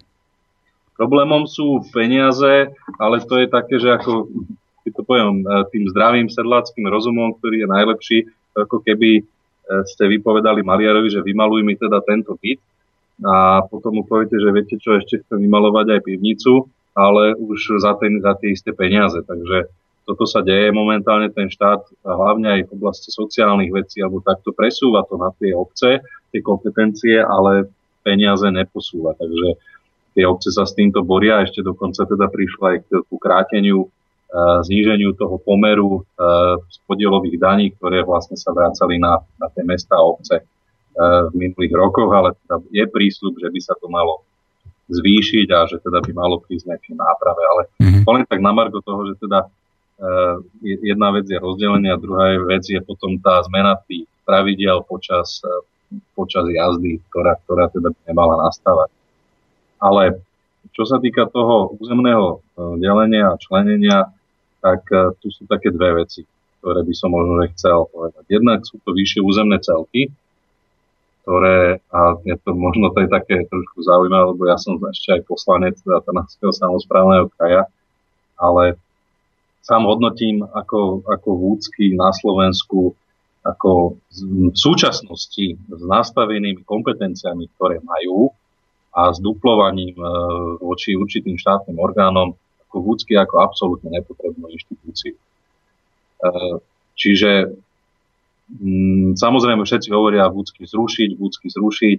Ja som sa stretol pri diskusiách s niektorými odborníkmi a s ľuďmi e, s opačným názorom, že teda vúcky zachovať, ale posilniť im kompetencie, e, dať oveľa väčšiu agendu im do správy a tak ďalej a tak ďalej. Takže to sú také, také dva pohľady na túto vec. No a ešte v rýchlosti, aby sme sa tam nerozpitvávali, e, hlavne je to poved, zase ďalšia záležitosť a to sú obce a problematika e, naozaj malých obcí, ktoré majú starostov a e, ktorí v podstate starostovia prejedia na svoju mzdu dve tretiny rozpočtu tej obce. Príklad krásny v Rakúsku alebo aj v minulosti, čo viem teda z rozprávania starších ročníkov, existovali tzv. spádové obce, a ten systém v súčasnosti stále v Rakúsku je, jedna obec e, má e, poslancov, druhá má poslancov, tretia má a funguje tam príjma teda starosta, ktorý v podstate sedí v štvrtej obci a spravuje zároveň tieto, alebo funguje tam na štvrť úvesku. Čiže tie obce sú spojené do určitých vyšších celkov a to určite im pomáha aj v nejakom spoločnom financovaní nejakých koncepčných e, zámerov alebo spolupráce z hľadiska toho nejakého mikroregiónu. A nie je tam to fungovanie, že samostatne funguje a v podstate často ten starosta v tej obci e, je nie až tak príliš kompetentný alebo nie je znalý danej problematiky za tie 4 roky to tam nejako prežije. Buď to je povedzme nejaká cesta do dôchodku, alebo nejaká alternatíva k dôchodku a naozaj tá obec aj tí občania, aj obyvateľia trpia, pretože takto to je, že tá jeho mzda zhodne polovičku rozpočtu obce a toto tam nie je možné nič vybudovať. Takže toto si myslím, že by malo v budúcnosti trošku nad tým zamyslieť a tie obce nejako takto spájať do nejakých vyšších administratívnych celkov spolu z hľadiska riadenia alebo podobne. Mm-hmm. Dobre, Jaro, čo by si ty k tomu povedal? Čo, čo ty hovoríš, povedzme, o tom systéme, alebo povedzme o takej tej väčšnej reforme systému. toho systému územného delenia a tak ďalej, miestnej samozprávy a tak ďalej? Ako táto myšlienka, že by sa spájali vlastne obce vlastne administratívne vôbec, to je myšlienka. Ja osobne ešte by som tak do toho včlenil lokálnu menu. Vlastne tým už aj, aj tým zástupca pán Orbán tiež to pri voľbách o tom rozprával, že, že by aj tu na meste by sme mohli tak, tak, takúto lokálnu menu spraviť, či by sme vlastne podporili zásady tých svojich a vlastne aj tí ľudia, ktorí tu pracujú, či už za, za vlastne za tej lokálnej meny, ktoré by zase mohli využiť.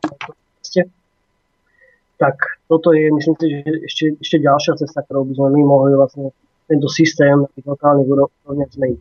Viem, že niektoré dedinky na Slovensku takto fungujú, čo som počul teda aj dedinky, ktoré už boli v takom stave, že už mali tú štátnu správu, prešli na lokálnu menu a ako keby zázrakom putika sa dostali tak, že si dokážu obhospodarovať svoje, svoje dedinky. A takým spôsobom by sme to mohli za, za, zaviezať do týchto väčších miest.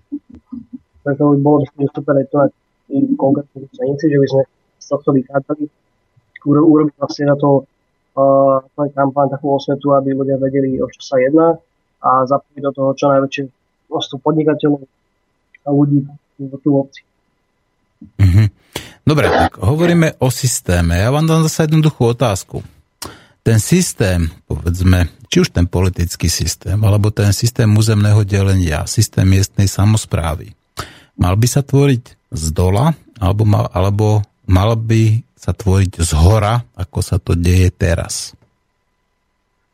No, ja som zástanca jednoznačne uh, toho, aby sa niečo tvorilo uh, z dola, aj keď nehovorím teda, e, že to majú byť laici alebo takto, ale systém akýkoľvek sa má vždy budovať z toho.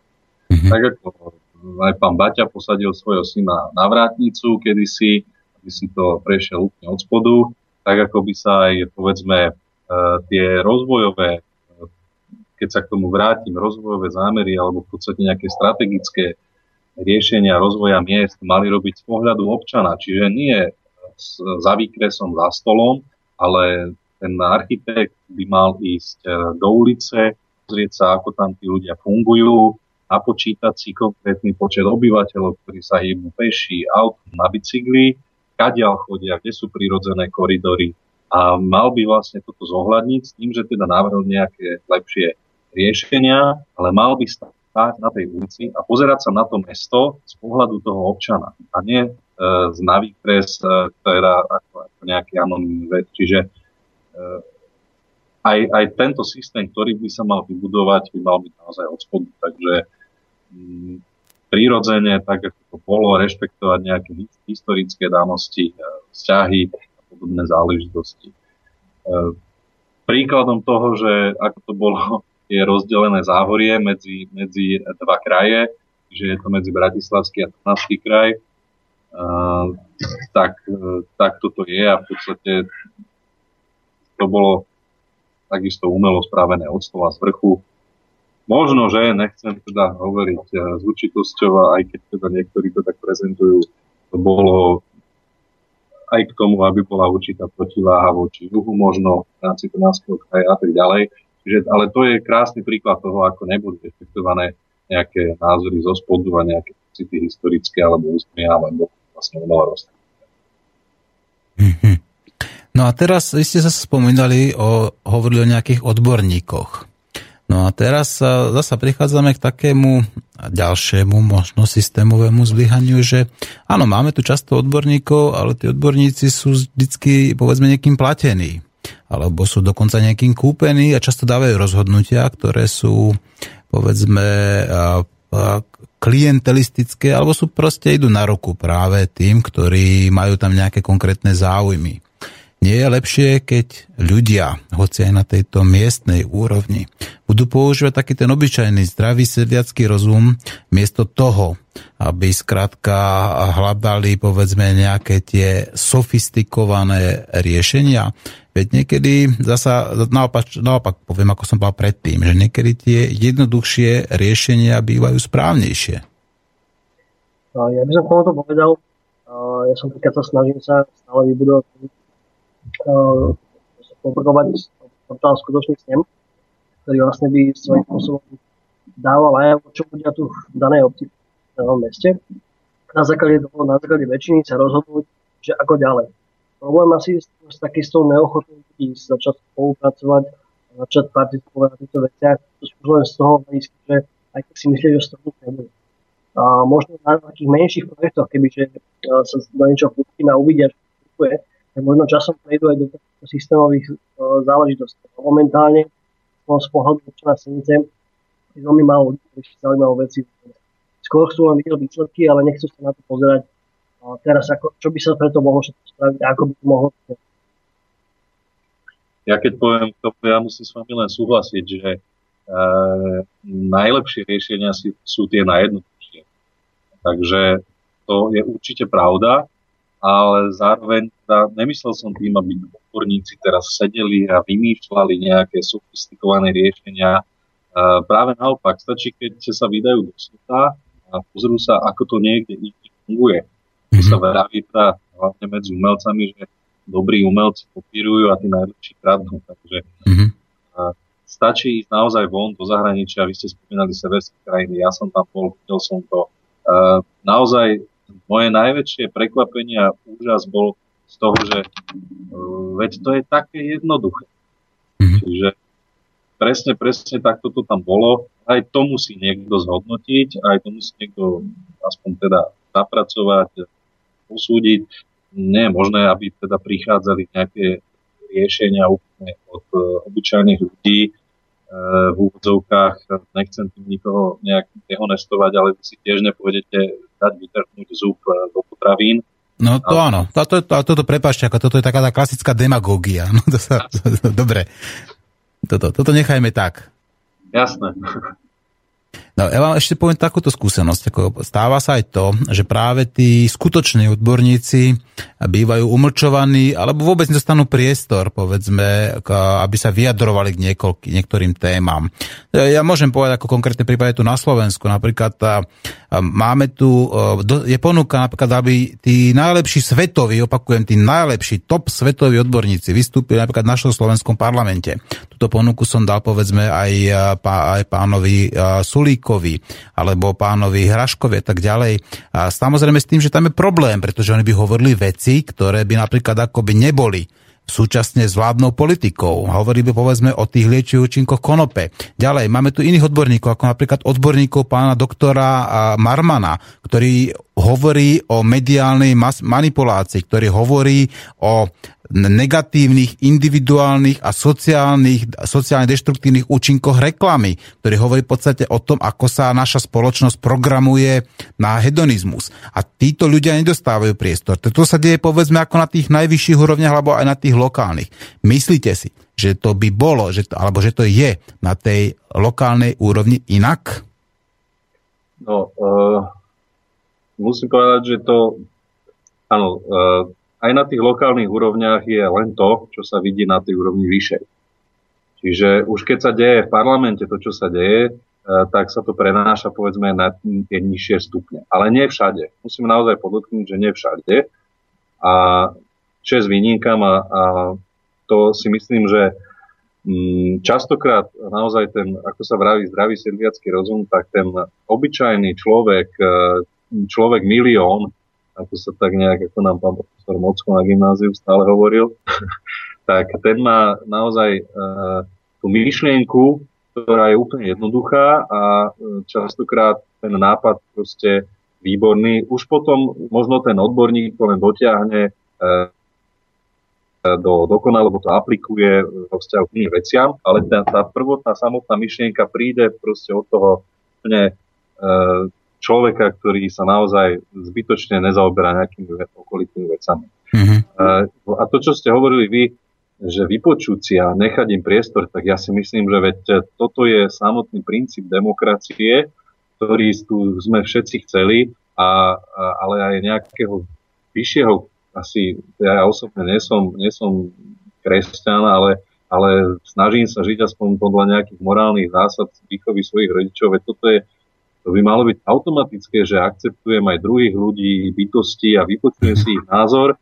A to, či sa už ním riadím alebo nie, tak to je druhá vec, ale zakazovať niekomu rozprávať, e, veď kľudne, veď e, to, to by mal byť základ tejto spoločnosti a na tom by malo byť postavené, že teda každý si povie, čo chce a ale väčšinou tí, ktorí si rozprávajú, čo chcú, tak e, zároveň nechcú, aby počúvali niekoho iného, alebo aby niekto iný počúval niekoho iného okrem nich. Mm-hmm. No a teraz prichádzame ako takým tým už zásadnejším veciam, ktoré sa týkajú systému. Vy ste to hovorili o nejakých základných princípoch demokracii. Vy teda veríte, že tu na Slovensku, povedzme aj u vás Senici teda, že tu na Slovensku máme demokraciu. No, ja teda neviem, ako by mala vyzerať ideálna, povedzme, ale ako nemyslím si, že je to úplne ideálne to, čo je tu. Často človek povie svoj názor a neznamená to, že je proti niekomu, len proste vidí veci inak, tak e, je vnímaný e, negatívne. Takže Áno. nemyslím si, že je to úplne ideálne to, čo tu momentálne je. Mm-hmm. Jaro, ty čo myslíš? No, čo sa týka nejaké demokracie, tu na, u nás, u nás v meste, uh, čo som, čo som teda počul aj veľa názorov ľudí na niektoré veci, ako by sa mohli riešiť. Um, tam dochádzalo väčšinou k tomu, že oni vidia len ten prvý pohľad na danú záležitosť, ale potom už si nevedia vypočuť aj príklad uh, názor niekoho iného, kto, kto, s tým, kto, kto s tým musí spolupracovať s touto myšlienkou, aby sa, aby sa daná, daná problematika mohla vyriešiť. Takže ťažko sa niekomu vysvetľujem už dopredu, eh, že takto, takto to proste nepôjde, musíme, musíme to inak, inak, inak previesť. Takže ľudia neradi počúvajú proste tú, tú variantu, že áno, síce je to pekné, čo, čo, čo, čo, čo, že ste nás pochválili, že, že to je super, ale to nespraví. Ale no, tá, tá demokracia tu na ja som sa snažil a ja sa teraz snažím stále o to, aby, aby, aby ľudia mohli stále povedať svoj názor, ale neznamená toto, že každý, každého názor pri niečo povie, že ten názor sa bude napríklad aplikovať v rámci obce. Ale vypočuť si každého a snažiť sa napríklad mu aj myšlienky niekoho iného, s ktorým som sa rozprával, a prediskutovať to, či toto nebude lepší smer pre obidvoch, pre, pre skupinu ľudí. Mm-hmm. No dobre, tak ja viem, že to sú samozrejme veľmi háklivé a často by som povedal aj a teda kontroverzné otázky, keď človek sa baví povedzme o tom, čo tu máme dané v ústave napríklad, že tu máme napísané, že Slovensko je nejakým demokratickým a právnym štátom a teraz keď prichádza k takým otázkam, ktoré spochybňujú tieto základné, dokonca by som povedal preambuly Slovenskej ústavy. A... Ešte, tak dodám možno ešte k tomu, ako čo sa týka v rámci médií, že by mohli niekto vystupovať vytuál vlastne ako regionálnu televíziu, a myslím si, že tam není len, že keď človek príde a chcel by uh, nejakým spôsobom povedať svoj názor alebo nejakú myšlienku, už predsa len sme videli, nedávno to bolo ako bývalý vlastne dostal priestor, aby sa alebo obhájil a vlastne svojím spôsobom len kritizoval, ale, ale mal, to, mal, ten, mal ten prístup, aby, aby sa medzi ľuďmi vlastne vyjadril. Tak uh, toto som bral také pozitívne, že áno, dostal priestor, je to tu, je to demokratické, nikto ho nestopol, nikto ho nepovedal, že teraz tak nemôže. Hmm. Tak ale to je ako to je taká tá to pokrytectvo, akože áno, dostal priestor, bol, vypočulo si ho 10 ľudí ako v nejakej, povedzme, ako v nejakom plátku, alebo 10, alebo tisíc ľudí, povedzme, v nejakej, nejakej lokálnej televízii, ale ten priestor práve ako povedzme v tej RTVS, ako v tej verejnoprávnej televízii nedostane tých no. komerčných médiách ako nedostane tento priestor. A no, treba si uvedomiť, že tuto sú nejaké dosahy, nejaké impakty. Ako keď hovoríme o, o pluralite, tak musíme zvažovať aj tieto aspekty. Ako kedy bol, ako bol, či náhodou nebol zostrihaný napríklad, ako či nebol vytrhnutý z kontextu a či nebol upravený skratka do nejakého 15-sekundového šotu, ktorý proste mal, bol tendenčný a vyznel úplne nejako inak. Čiže to sú vážne veci, ktorými sa dá dosiahliť, povedzme, tá manipulácia. Alebo stačí dať iba nejaké titulkovanie k tomu, povedzme, nejaké, ktoré zmení v podstate celú tú, celú tú myšlienku úplne inak. Takže berte do úvahy tieto veci. Ale dobre, nechajme teraz eh, systém systémom. Poďme skúsiť niečo pozitívnejšie, aby sme tú, túto reláciu, povedzme, pozitívnejšie a, a uzavreli. Využitie potenciálu regiónov. No ja nepochybím o tom, že potenciál Slovenska je obrovský. Potenciál ľudí na Slovensku je obrovský, pretože ja pevne verím, že Slováci sú dobrí, pracovití, pokojní ľudia, ktorí keď chcú, tak vedia spolupracovať. A je mi to jedno, či to je záhorák, či to je východniar, či to je nejaký koniar, vraňar, alebo či to je bánsko -Bystričan. Ide o to, aby si ľudia rozumeli a aby sa spájali a aby spoluprácou vytvárali nejaké hodnoty.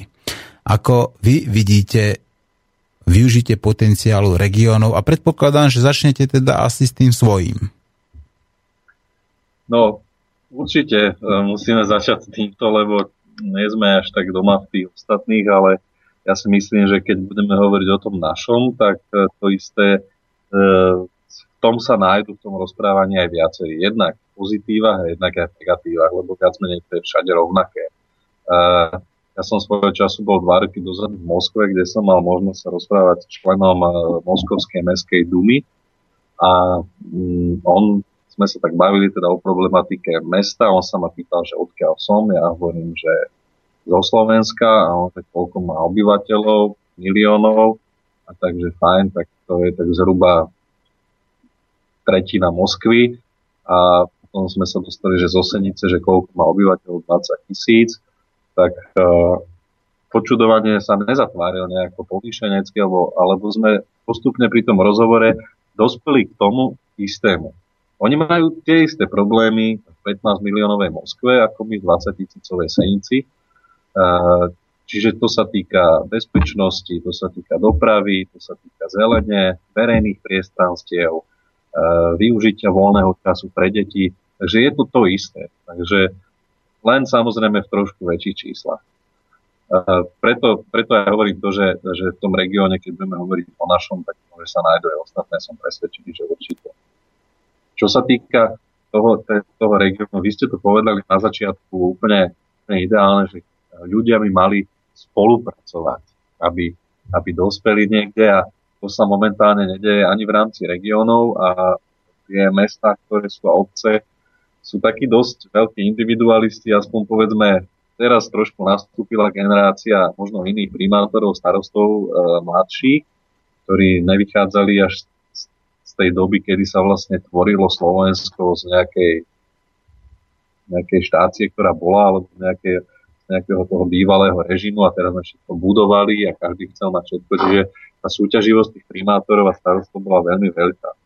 Ale a možno, že to tak pretrvávalo, že teda keď vy máte zimný štadión, aj my musíme mať zimný štadión a vy máte kúpalisko a vy nemáte kúpalisko a, a tak sme sa dostali, že namiesto toho, aby v podstate sa zabezpečil nejaký rozvoj toho regiónu, aj z pohľadu návštevníkov alebo cestovného ruchu, tak všetci sa snažili zameriavať na všetko a potom v podstate nebolo nič vybudované do dokonalosti. E, tak trošku preskočím ešte možno, že na, v rámci Slovenska, tak e, je to možno slovenský príklad, regionálny, ale týka sa to napríklad našich liečebných prameňov, veľov a podobných vecí, kedy vlastne u nás ten štát e, sa zameriaval skôr na stále držal tú líniu liečebných kúpelov, liečebných a liečebných a to Maďari majú ešte horšie prámene, ako možno ale sadili na wellness a dokázali tie regióny spolupracovať a tam ten cestovný ruch sa rozvinul úplne inak. Ale e, to, chcel by som teda vráťme sa k tomu regiónu. U nás konkrétne tu vlastne toto, toto vlastne nejak až tak úplne nefungovalo. E, pred dvomi rokmi tu ale sa podarilo založiť, a naozaj, že podarilo založiť vlastnú organizáciu cestovného ruchu, ktorá mala vlastne spojiť ten región aj z hľadiska teda e, cestovného ruchu, ale tým nie je myslený len povedzme zahraničný turista, ale samozrejme aj domáci. E, a nielen z druhej časti Slovenska, ale aj z toho regiónu. A nie som si úplne istý, či tá myšlienka sa podarí niekde dostať e, do šťastného konca a či sa podarí túto spoluprácu spraviť.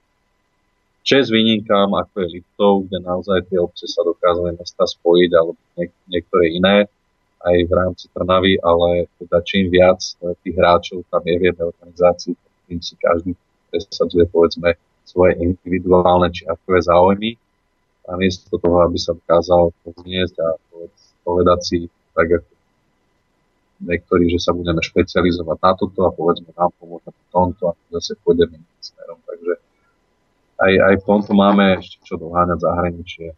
Keď si vezmeme napríklad Južnú Moravu, tak tam uh, oni komunikujú na vonok v podstate aj len dve veci, a to sú cyklotrasy a víno. Ešte u nás zašpecifikovať nejaký región okrem, no, ako je Tokaj, je známe víno, teda nejakým vínom špeciálnym a to, kde teda je ten cestovný ruch, tak to, to sa až tak ne, nedarí.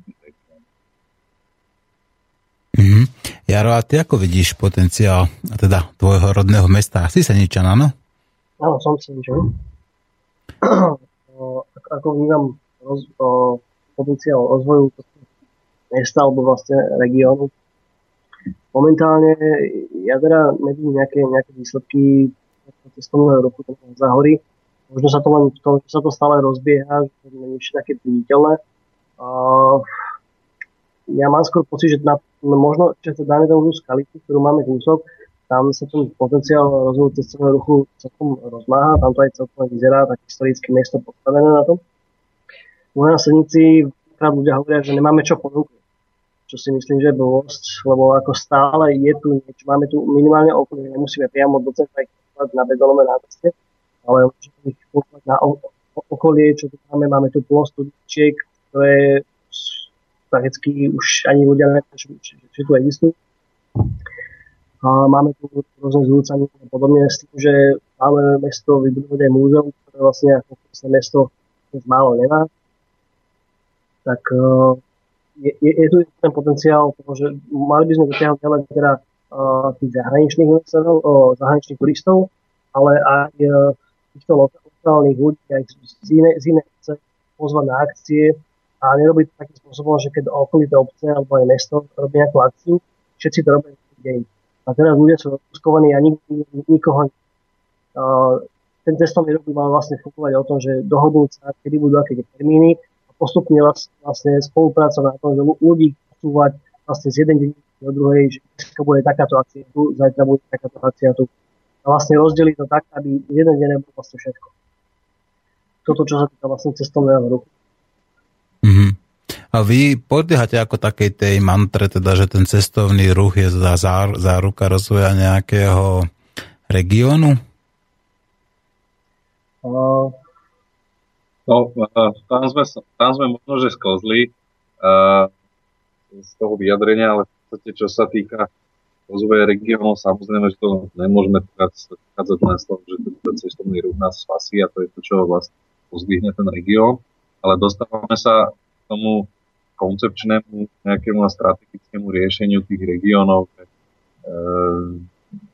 treba rozmýšľať a spolupracovať a spoločne veci riešiť a a odbremeniť sa od toho, že teda keď vy toto máte, chceme, alebo keď to nemáme my, tak to musíme mať a príde, či to už je, ja neviem, po výrobe, cez cestovnú podujatia, ako Jarko, že rozbíjaniu nejakých síl a záležitostiam, takže bolo skôr myslené naozaj tak, že aj tu treba istou cestou rozmýšľania využiť ten potenciál toho, že kde by to malo smerovať. Ale to je taká veľmi, veľmi široká téma. No, to máte pravdu. Ja by som sa zatiaľ, nezačal teraz venovať práve tomu cestovnému ruchu, lebo ako každá minca, aj táto má niekoľko, dve strany.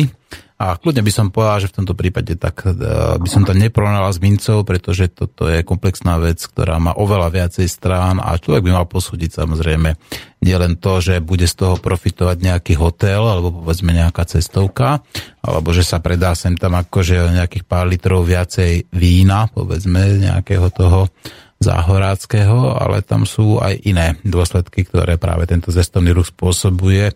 Ale dobre, nechajme teraz toto tak Už, už vás máme na linke hodinu a pol, páni. A dovolte teda, aby som zahral ešte aspoň jednu pesničku. Uh, dobre, takže zahráme si ešte raz toho Daniela Landu, ktorého ste spomínali, lebo je to ďalšia pesnička, ktorú nepoznám a táto sa volá Muži z padáky a detským sporem. Tak som zvedavý teda, že čo nám ten Daniel zaspieva a dúfam, že tie texty alebo tie slova budú inšpirujúce. Páni, zostanete prosím ešte na linke a skúste rozmýšľať, ako aké by ste spravili rezume, teda také, ktoré by mohlo osloviť povedzme tých našich poslucháčov, ale nielen ich, ale povedzme aj tých poslucháčov, ktorí už sú aktívni, či už v tej nejakej miestnej samozpráve, alebo teda akýmkoľvek spôsobom sa podielajú na rozvoji vlastnej obce alebo vlastného mesta, aby ten záver bol taký trošku nejaký aktivizujúci, inšpirujúci, rovnako ako možno bude pre niekoho inšpirujúca táto pesnička. Takže páni, Danielanda, muži spadá ke detským sporem.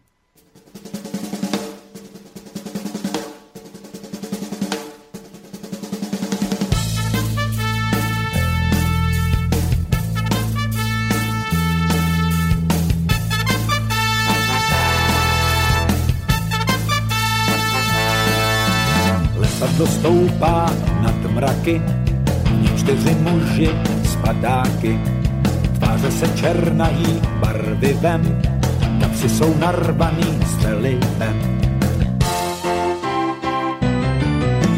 Přes krásný noci se vznášejí tmou a jen tři padáky se otevřou. K zemi se řídí jeden z nich, skok poslední z posledních. Vešla smrt Matka dál bez pozvání s kosou ve vaku. Rána o zem změní v nepoznání, nevýhoda padáku. Vešla smrtka dál bez pozvání s kosou ve vaku. Rána o zem změní v nepoznání, nevýhoda padáku.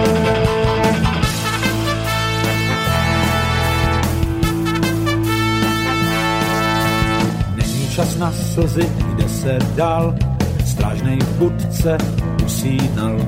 Ještě, že tak, aspoň měl to hned, ledvinu rozpůlil bajonet.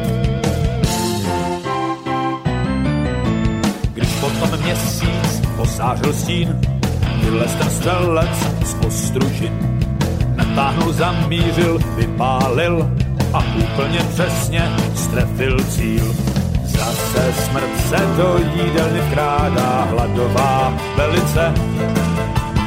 Malá drzá kulka ráda záda, nevýhoda měsíce. Zase smrt se do jídelny vkrádá, hladová velice.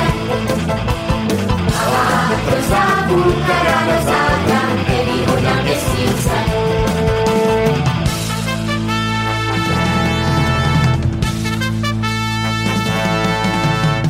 Dva, co zbyli, blíží se před, z je oslovil kulomet. Hlasitě štěká, jak zuřivej pes, už nebude zítra, už bylo jen dnes.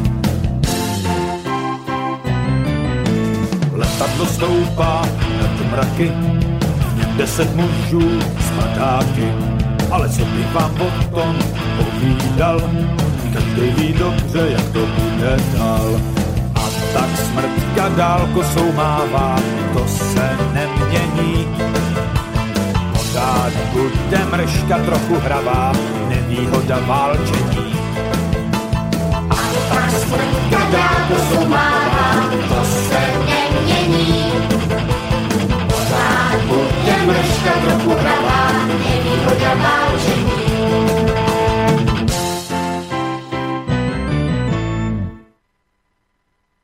Tak, to bol zase trošku iný Daniel Landa a vidíte, že má rôzne podoby, teda rôzne podoby spevu aj rôzne podoby hudby. Poďme ďalej a dneska máme na linke dvoch pánov zo Senice, ktorí sa práve venujú povedzme tej regionálnej politike alebo rozvoju regionov miesta obcí. Je to Jaroslav Krč a je to inžinier Martin Lidaj, zástupca primátora Senice. No a vy počúvate Slobodný vysielač a tak povedzme takú nekontroverznú alebo málo kontroverznú tému, ktorá sa práve venuje rozvoju týchto regiónov. Páni, už sa takmer dve hodiny, alebo hodinu 45 minút bavíme o tej lokálnej politike, o tom populizme, povedzme. Bavíme sa aj o tom, že ako by sa mal rozvíjať alebo reformovať táto samozpráva alebo tento región. Ak by ste mali inšpirujúco a nejako aktivizujúco uzavrieť, povedzme, túto tému tak, aby teda naši poslucháči, ktorí sú teda povedzme buď pasívnymi voličmi alebo aktívnymi nejakými občanmi, alebo teda aj priamo sa spolu podielajú na tej, nazvieme to, vo veľkých úvodzovkách participatívnej lokálnej demokracii. A čo by ste povedali im?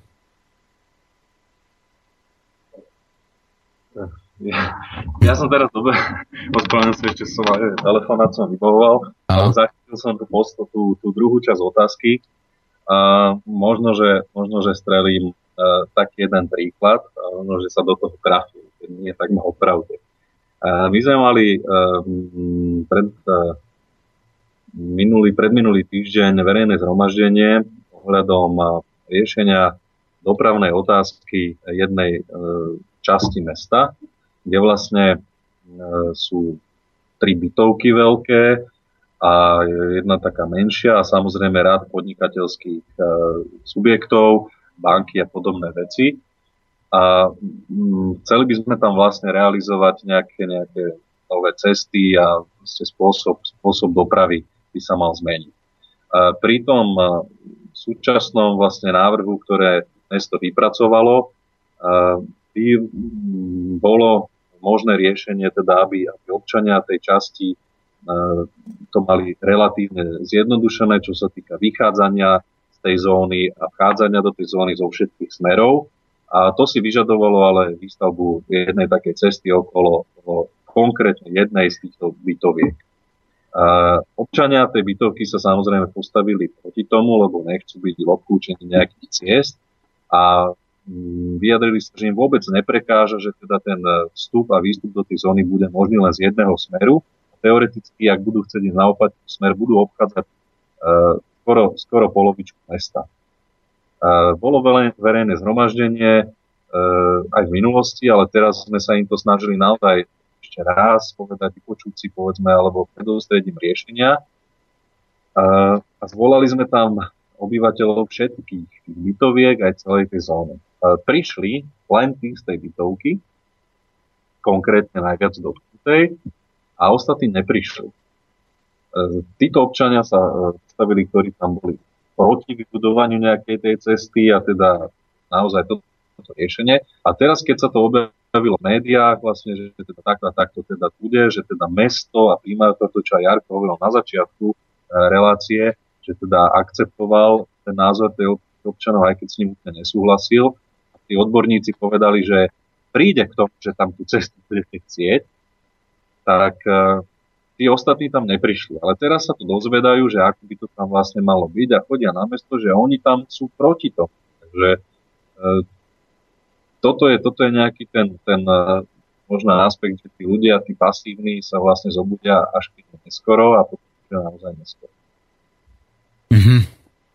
No, dobre, ako, ale teraz samozrejme ťažko ako existuje povedzme riešenie, ktoré vyhovuje všetkým, že dokonca by som sa odvážil tvrdiť, že takéto riešenie teda existuje, ale veľmi dlho a ťažko sa hľadá. Je to taký ten všeobecný konsenzus, ktorý by v podstate mal začať fungovať. No a toto je práve taký ten konfliktný prípad, kde povedzme tá cesta znehodnotí kvalitu života tým ľuďom, ktorým ide najbližšie. A na druhej strane zasa ušetrí povedzme veľmi veľa pohonných môd a čistého vzduchu ľuďom, ktorí nebudú, povedzme, budú chcieť povedzme, nie že obísť, povedzme, ten, tú senicu, ale skladka vyhnúť, ako odstrániť, povedzme, z tej senice tie, povedzme, kamiony alebo takú tú dopravu, ktorá môže zase zhoršovať kvalitu tohto života. Je to také, ako povedať, často protichodné. Napriek tomu si myslím, že takéto riešenie hľadať treba. Ale možno nie tým, že človek začne stávať ako povedzme nové obchvaty, nové diálnice, alebo ako sa tuto deje práve okolo Banskej Bystrice, že tuto povedzme menia v stredové z vodidla, skrátka na obrovskom kilometri, na obrovských kilometroch s tým, že tam je v podstate znižená cesta je tam samozrejme niekto tam zarába iba na tom, že tam má postavené také tie klasické značky. Ale ako sa z toho dostať von? A ja by som možno ukončil, ako, alebo tak uzavrel túto reláciu takou jednou otázkou, ako sa, ako odstrániť populistov z komunálnej politiky, keď my ich nedokážeme odstrániť ani z tej najvyššej.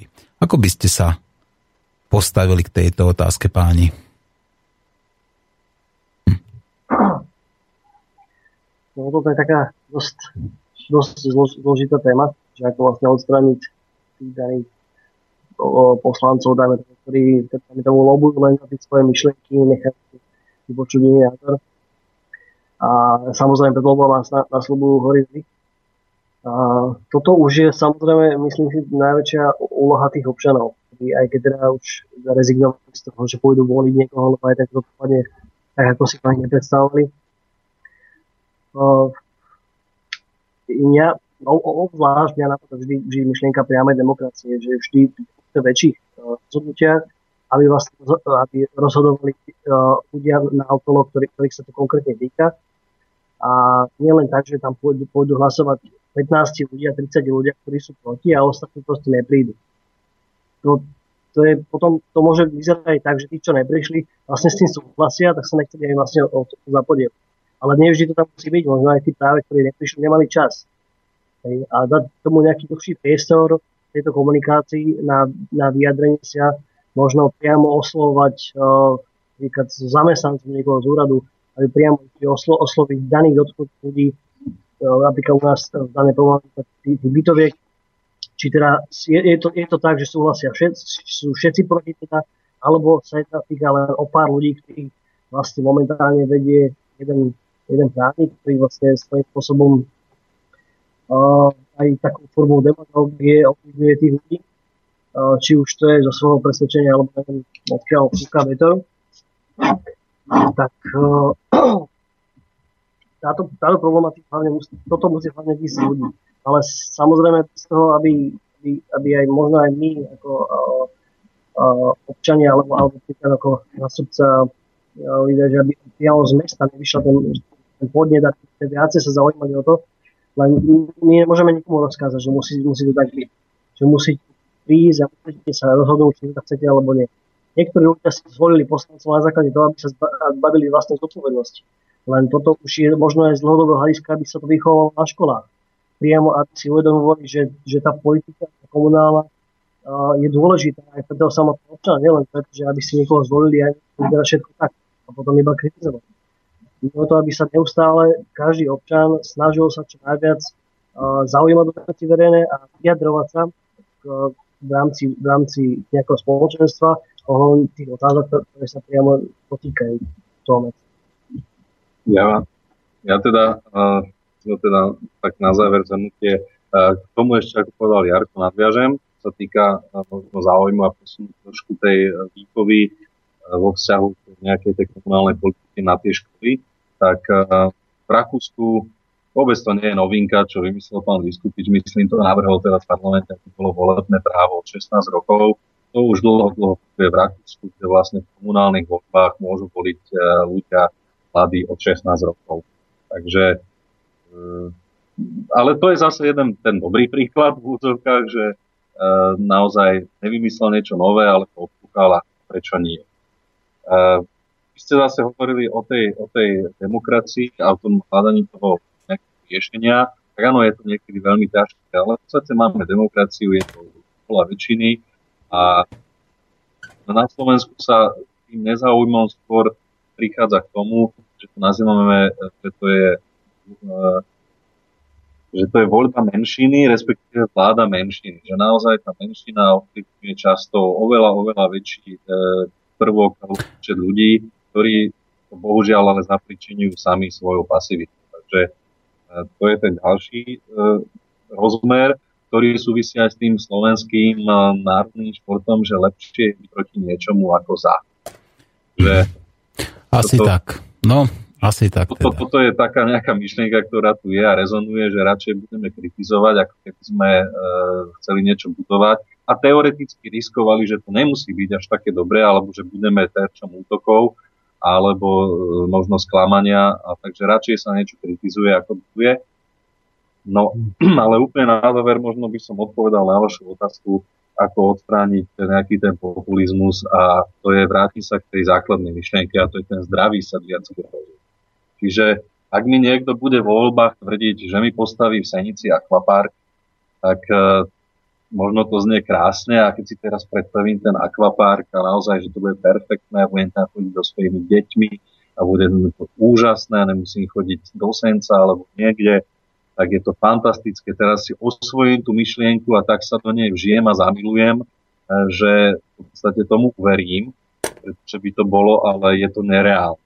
Takže skôr e, ja si myslím, že jediné zásadné a úplne to najjednoduchšie je používať zdravý sedliacký rozum, pri tom zhodnotiť, e, čo ten človek reálne spravil a napríklad aj keď možno nie je vidieť to, čo spravil, keďže sa tu spravil priemyselný park, povedzme, ktorý sa zrealizoval, alebo aj tá nešťastná kanalizácia, voči ktorej teda, povedzme, e, vy, vy nie ste až tak nadšení, nehovorím, že ja som, ale je povedzme za 10 miliónov eur, ale je v zemi, e, nie je tak vidieť, ale by naozaj ľudia zdravo zhodnotili, že teda tento človek toto slúbil, toto dodržal, toto spravil povedzme navyše a z tých kandidátov, ktorí sú proti nemu koľkokrát, tak aby si vybral to zdravé, že teda pre Boha, veď to ten človek nemôže splniť, čo slubuje.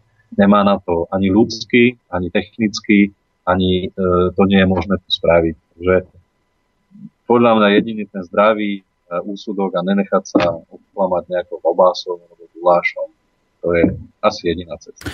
Chlapi, veľmi pekne ďakujem a prajem teda, aby ten zdravý sedliacký rozum zvíťazil a aby bol e, nielen v Senici, ale všade v okolí, na celom záhorí, aby ten zdravý sedliacký rozum skrátka dokázal rozlíšiť to dobré od toho zlého a aby ten zdravý sedliacký rozum pomáhal ľuďom zlepšovať kvalitu života a aby vytváral dlhodobé trvalo udržateľné riešenia, ktoré potom sa ešte potom vrátia nielen povedzme v kvalite života detí, vnukov, ale ktoré sa dlhodobo odrazia na tom, aby nielen Sonica prosperovala, ale aby prosperovalo povedzme Slovensko ako také. Chlapi, ešte raz veľmi pekne ďakujem a musím sa s vami rýchlo rozlučiť, pretože po mne ide hneď Aleš a musím ho pustiť. Majte sa pekne. Do počutia. do počutia. Do počutia, majte sa. Dobre, páni, lúčim sa s vami a len pripomínam našim poslucháčom, že demokracia nie je voľba zmanipulovanej väčšiny. Demokracia je úplne niečo iné a presne nie je to toto, čo máme tu na Slovensku. Majte sa krásne a budeme sa počuť zajtra o 12. Do počutia.